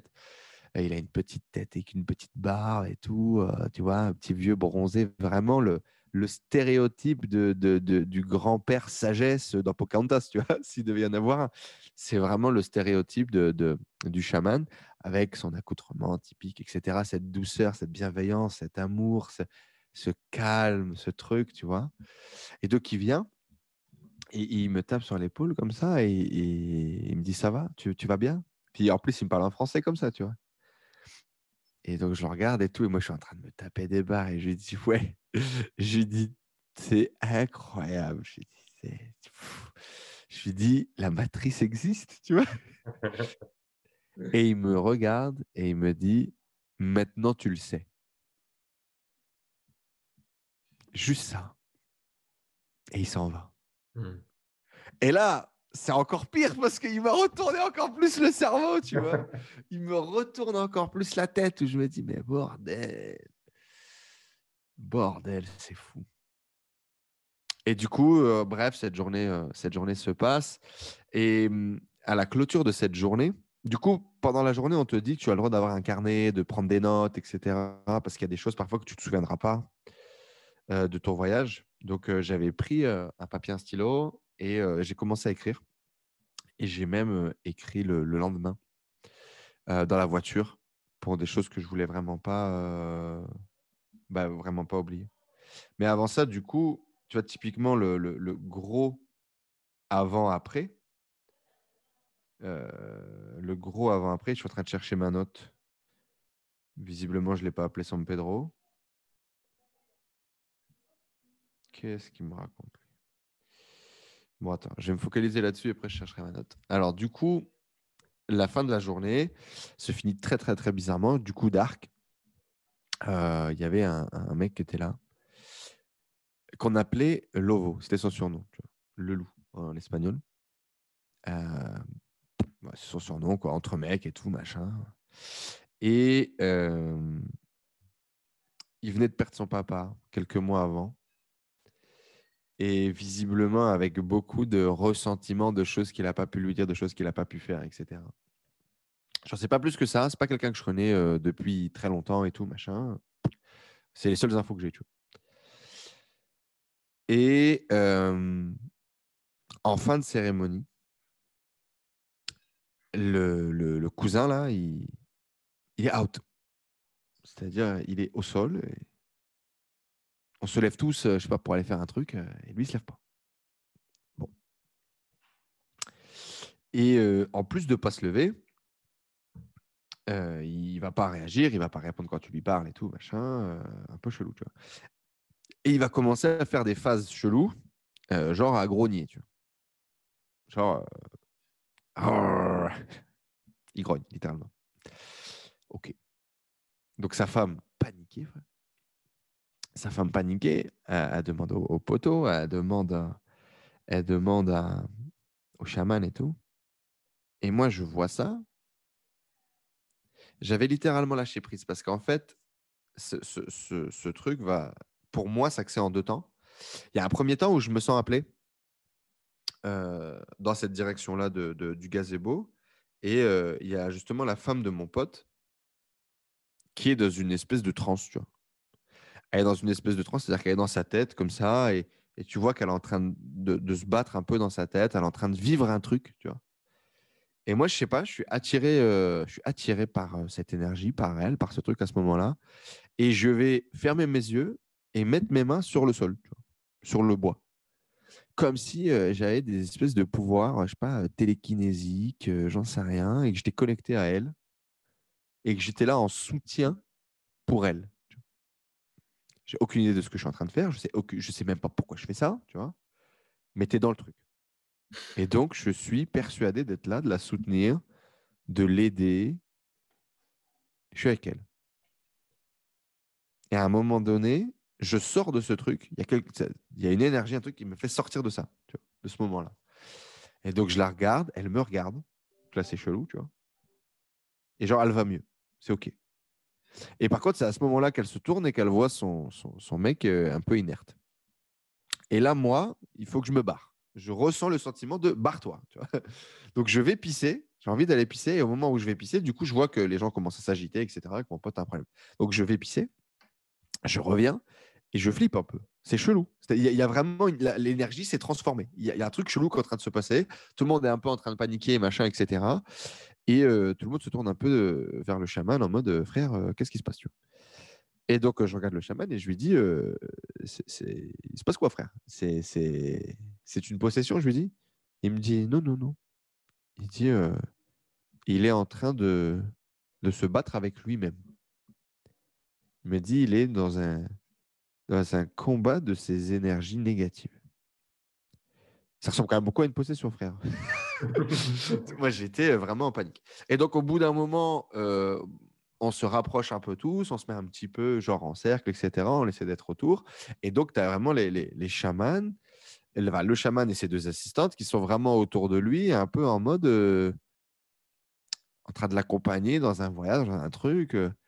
Et là, le truc devient hyper chelou. C'est-à-dire que donc mon pote a les yeux fermés et il grogne comme un loup.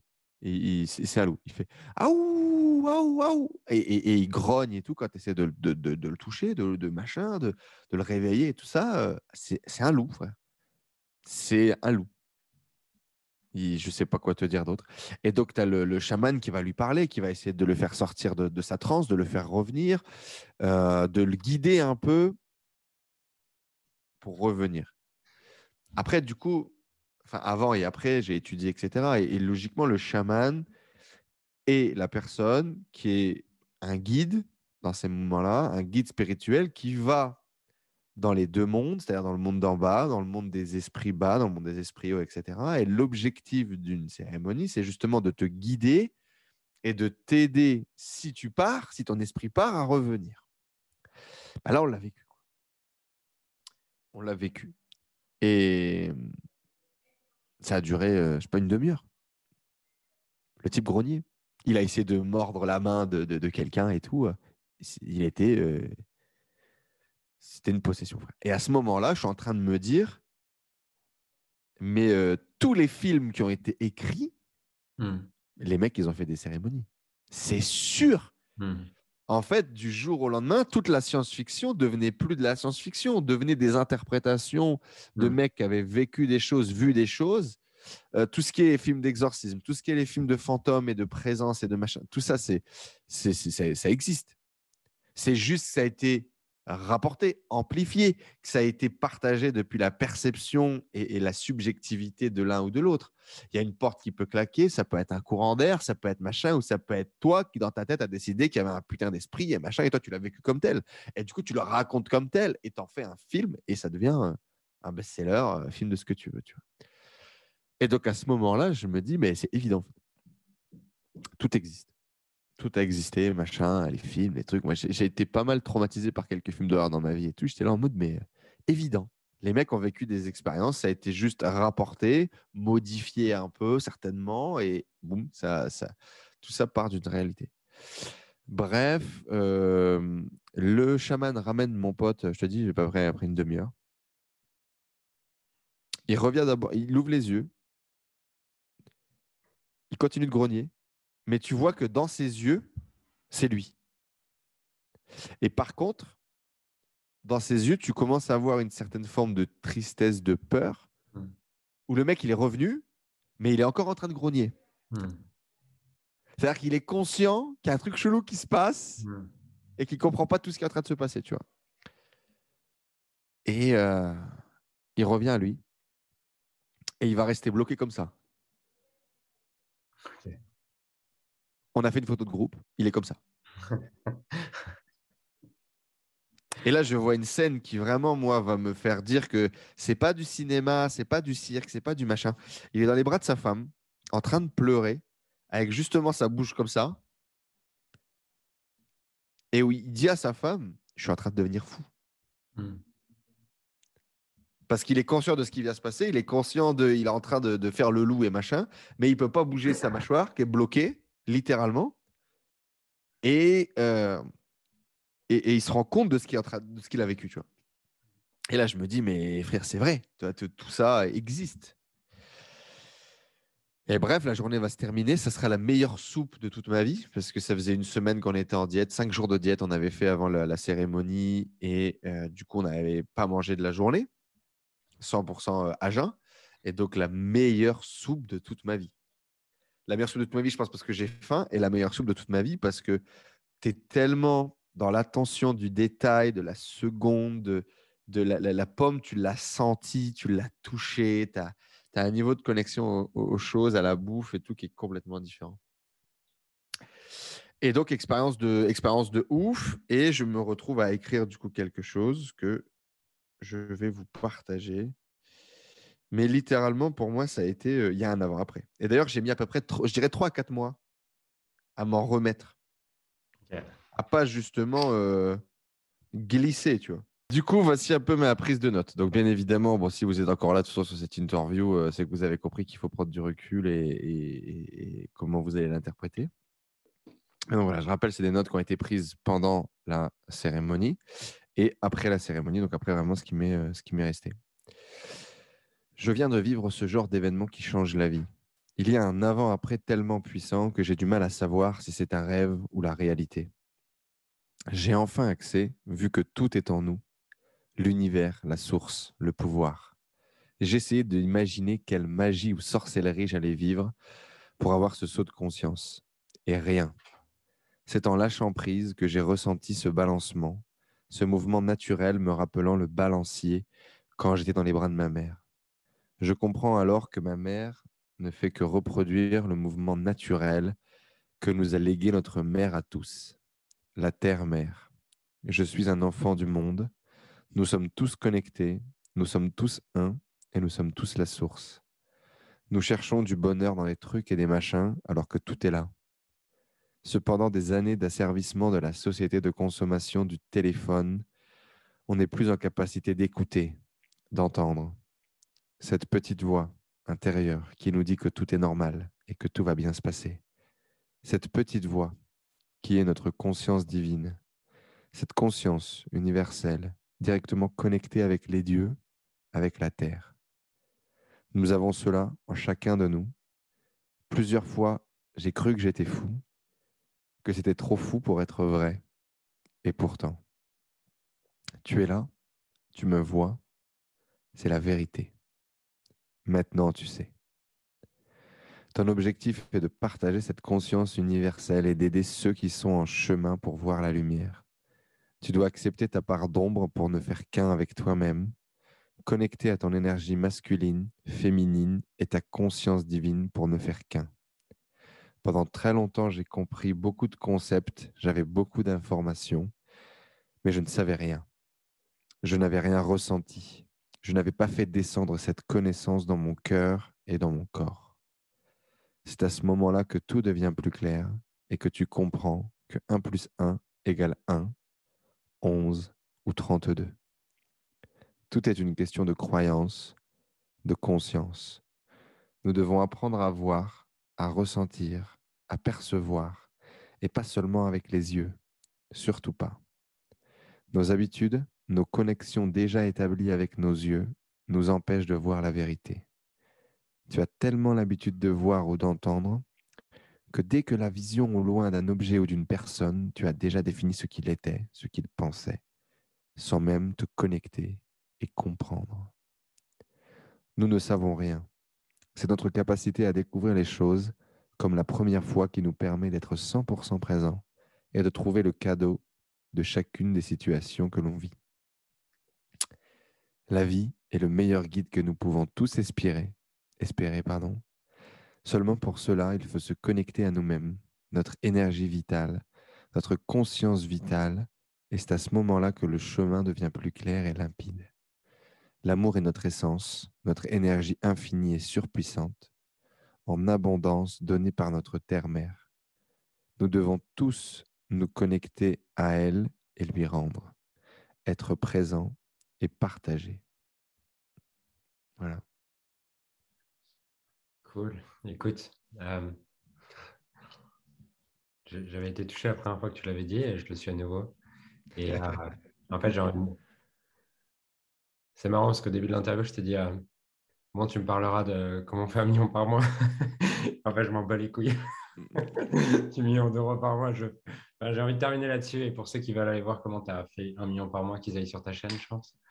Ouais. et découvrir au fur et à mesure. Mais j'ai vraiment envie de conclure là-dessus parce que je trouve toute l'histoire, euh, toute l'histoire que tu nous racontes dans ce podcast, c'est ouf de, euh, de, ce petit gars qui, qui part de, de je ne sais où dans le Nord et qui, qui a un rêve et puis qui saisit toutes les opportunités. C'est vraiment ça que je retiens et que j'ai envie d'apprendre de toi en tout cas. C'est euh, comment je peux saisir plus d'opportunités, comment je peux les créer, comment je peux arrêter de rester dans ma peur des autres et euh, je, peux, je peux aller vers l'autre comme tu le fais si bien. Et, euh, et ça, ça me touche chez toi et j'ai envie de conclure et de m'arrêter là-dessus. C'est beau. c'est beau. Et d'ailleurs, je disais, euh, je disais à, à, ma femme qu'on avait dit à un moment donné que tu viendrais et qu'on ferait une cérémonie ici. Logiquement, la semaine prochaine, je, vais, je vais faire une petite cérémonie. Ça fait longtemps que je n'ai pas fait de cérémonie. La dernière, c'était avec euh, un de mes groupes de, clients euh, à qui je voulais vraiment faire découvrir euh, bah, autre chose d'un peu plus spirituel, d'un peu plus d'un peu différent. Et on avait fait une petite cérémonie aux champignons d'une soirée qui était vraiment, vraiment, vraiment cool. Avec, avec un mec à la guitare, avec un chaman, avec, avec un peu de coaching aussi, un peu de un, message de fond, tu vois. Mmh. C'était vraiment un beau moment. Et là, justement, il y, a, un groupe de travail de, ma femme. Et, justement, ils veulent aussi découvrir bah, autre chose, quoi, vivre un peu une expérience spirituelle. Du coup, si tout va bien, je referai une petite cérémonie avant de partir. Si tu as du temps devant toi, franchement, tu vas prendre un avion. Ouais, tu me challenges à saisir les opportunités de la vie. J'aime ça. Ah, ah, après, dans tous les cas, moi, j'ai la chance euh, d'avoir, on va dire maintenant, euh, un espèce de, de, pied ici. Donc, euh, je pense que je reviendrai à l'Amérique latine. Et... Parce, que, parce que tu rentres Je rentre en Europe, ouais. Ah ouais? Ok. Moi, bah, le mois prochain, non, ça y est, on est au mois de mars. Dans 20 jours, je prends l'avion. Et tu vas vivre en France? Bah, Pour l'instant, je vais vivre nulle part. Et ton avion, il va où? mon avion va jusqu'à Bruxelles. Je laisse mes valises euh, chez mes parents et je descends dans le Portugal, au Portugal dans le sud pour essayer de voir. Est-ce que peut-être le Portugal pourrait me plaire? Et l'objectif est de trouver un nouvel endroit dans lequel, euh, dans lequel vivre. Si ce n'est pas le Portugal, euh, j'irai visiter quelques endroits. ma femme n'est pas trop chaud pour repartir vivre en Asie. Donc, je pense que le Portugal peut être un bon compromis. Si c'est au Portugal, on installerait une boîte et on développerait notre boîte là-bas. L'objectif, c'est d'avoir euh, un bureau avec vue sur la mer et une cinquantaine d'employés. Donc euh, voilà, effectivement, on va clôturer là-dessus sur un total paradoxe euh, du personnage, vu qu'effectivement, depuis lors, on a relancé des activités, on est reparti sur être. ma, femme dit que je suis beaucoup trop, beaucoup plus dans le faire plutôt que dans l'être en ce moment. Et je pense que peut-être que notre chemin de vie nous, nous amène parfois à être plutôt dans l'un que dans l'autre. Et est-ce que c'est mal? Est-ce que c'est problématique? En ce moment, je m'amuse. Je fais les choses euh, avec quand même pas mal de stress, avec quand même pas mal de, de, de, d'ambition, d'envie, mais je m'amuse. Les projets m'amusent. Bien évidemment, il y a des objectifs financiers, bien évidemment, il y a beaucoup de challenges. Et c'est plus mon côté euh, bâtisseur et travail, mais je m'amuse, donc c'est que tout va bien. On va conclure là-dessus. On va conclure là-dessus. Merci beaucoup, Julien. Merci à toi. Euh, C'était un peu aujourd'hui. Qu'est-ce que tu proposes? Comment, comment on va soit gagner des millions, soit faire de l'ayahuasca avec toi? Qu'est-ce que tu proposes? Eh ben, Justement, on a créé un truc qui est parfait pour ça. Ça s'appelle La Tribu. Hum, mon besoin insatiable d'être toujours entouré, d'être toujours avec des gens, d'avoir des gens euh, avec qui je pouvais vraiment partager. J'en avais vraiment marre de, euh, de, ce monde Instagram dans lequel les gens montraient uniquement ce qui marchait bien dans leur vie, ce qui cartonnait pour eux. Alors que la réalité, c'est qu'en parallèle de, des deux coachings qu'ils avaient vendus sur toute l'année dernière, ils étaient euh, caissiers chez Monoprix, tu vois. Et du coup, je voulais vraiment euh, expérimenter cette authenticité et ce truc de ne pas avoir de masque. Euh, mais j'étais pas prêt à le faire non plus en public et au grand jour. Du coup, mmh. j'ai décidé de, créer un, club avec des gens qui avaient une vision similaire de la mienne, c'est-à-dire du business, d'avoir des rêves, d'avoir des grandes ambitions et en même temps d'avoir cette envie d'être heureux, d'être épanoui, de faire des choses qui ont du sens. Et, et aujourd'hui, ça, s'est vachement développé. Pendant très longtemps, ça a été très dev perso, puis après très business. Aujourd'hui, je dirais c'est vraiment un club euh, avec des sessions de networking, avec l'opportunité de rencontrer des gens, l'opportunité de rencontrer bien évidemment des opportunités d'affaires, euh, des coachs, des, des, des, gourous, euh, des gens avec qui vivent des expériences, créer des vrais, des vrais liens. Et on fait des formations et toutes les semaines. Toutes les semaines, on travaille sur des thèmes divers et variés. Euh, pour essayer justement bah, d'éduquer aussi les gens et de leur amener des nouveaux outils, des nouvelles opportunités, en plus des rencontres. On se rencontre physiquement aussi euh, tous les ans. Euh, on crée une grande famille. Je pense que ça me caractérise bien. Et aujourd'hui, on a une centaine de personnes qui, font partie de, notre tribu. Et, c'est vraiment une aventure géniale. C'est certainement la meilleure chose que j'ai jamais créée. ça a vraiment du sens et, et c'est une expérience à vivre. Donc je kiffe. Tiens, il y a une question que je ne t'ai pas posée qui, qui je trouverais dommage de ne pas te la poser parce que tu as quand même utilisé plusieurs fois ce mot.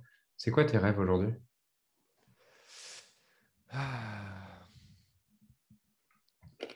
De D'avoir une famille heureuse, je crois. Ouais. Euh, deux, trois enfants qui sourient, qui s'amusent, qui courent, qui jouent. Avoir du temps pour être avec eux et vivre ces moments-là. Et tu penses que si tu l'avais, tu serais capable de le, prendre ce temps ou... Je sais pas. Ok.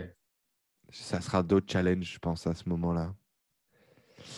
Euh, bien évidemment, euh, une maison de mes rêves, une grande villa magnifique avec vue sur la mer en hauteur, avec tout le luxe et le confort matériel que tu peux rêver ou imaginer, en même temps très minimaliste et très simpliste, tu vois. Mm. Ça, c'est important. Construire un foyer et du coup, la, la famille qui va avec, ça, c'est un de mes rêves. Euh, continuer à impacter des vies, continuer à impacter des vies, continuer à pouvoir raconter des histoires, continuer à me lever le matin avec cette opportunité de pouvoir faire ce que je veux, Cette liberté de se planter, de créer des choses.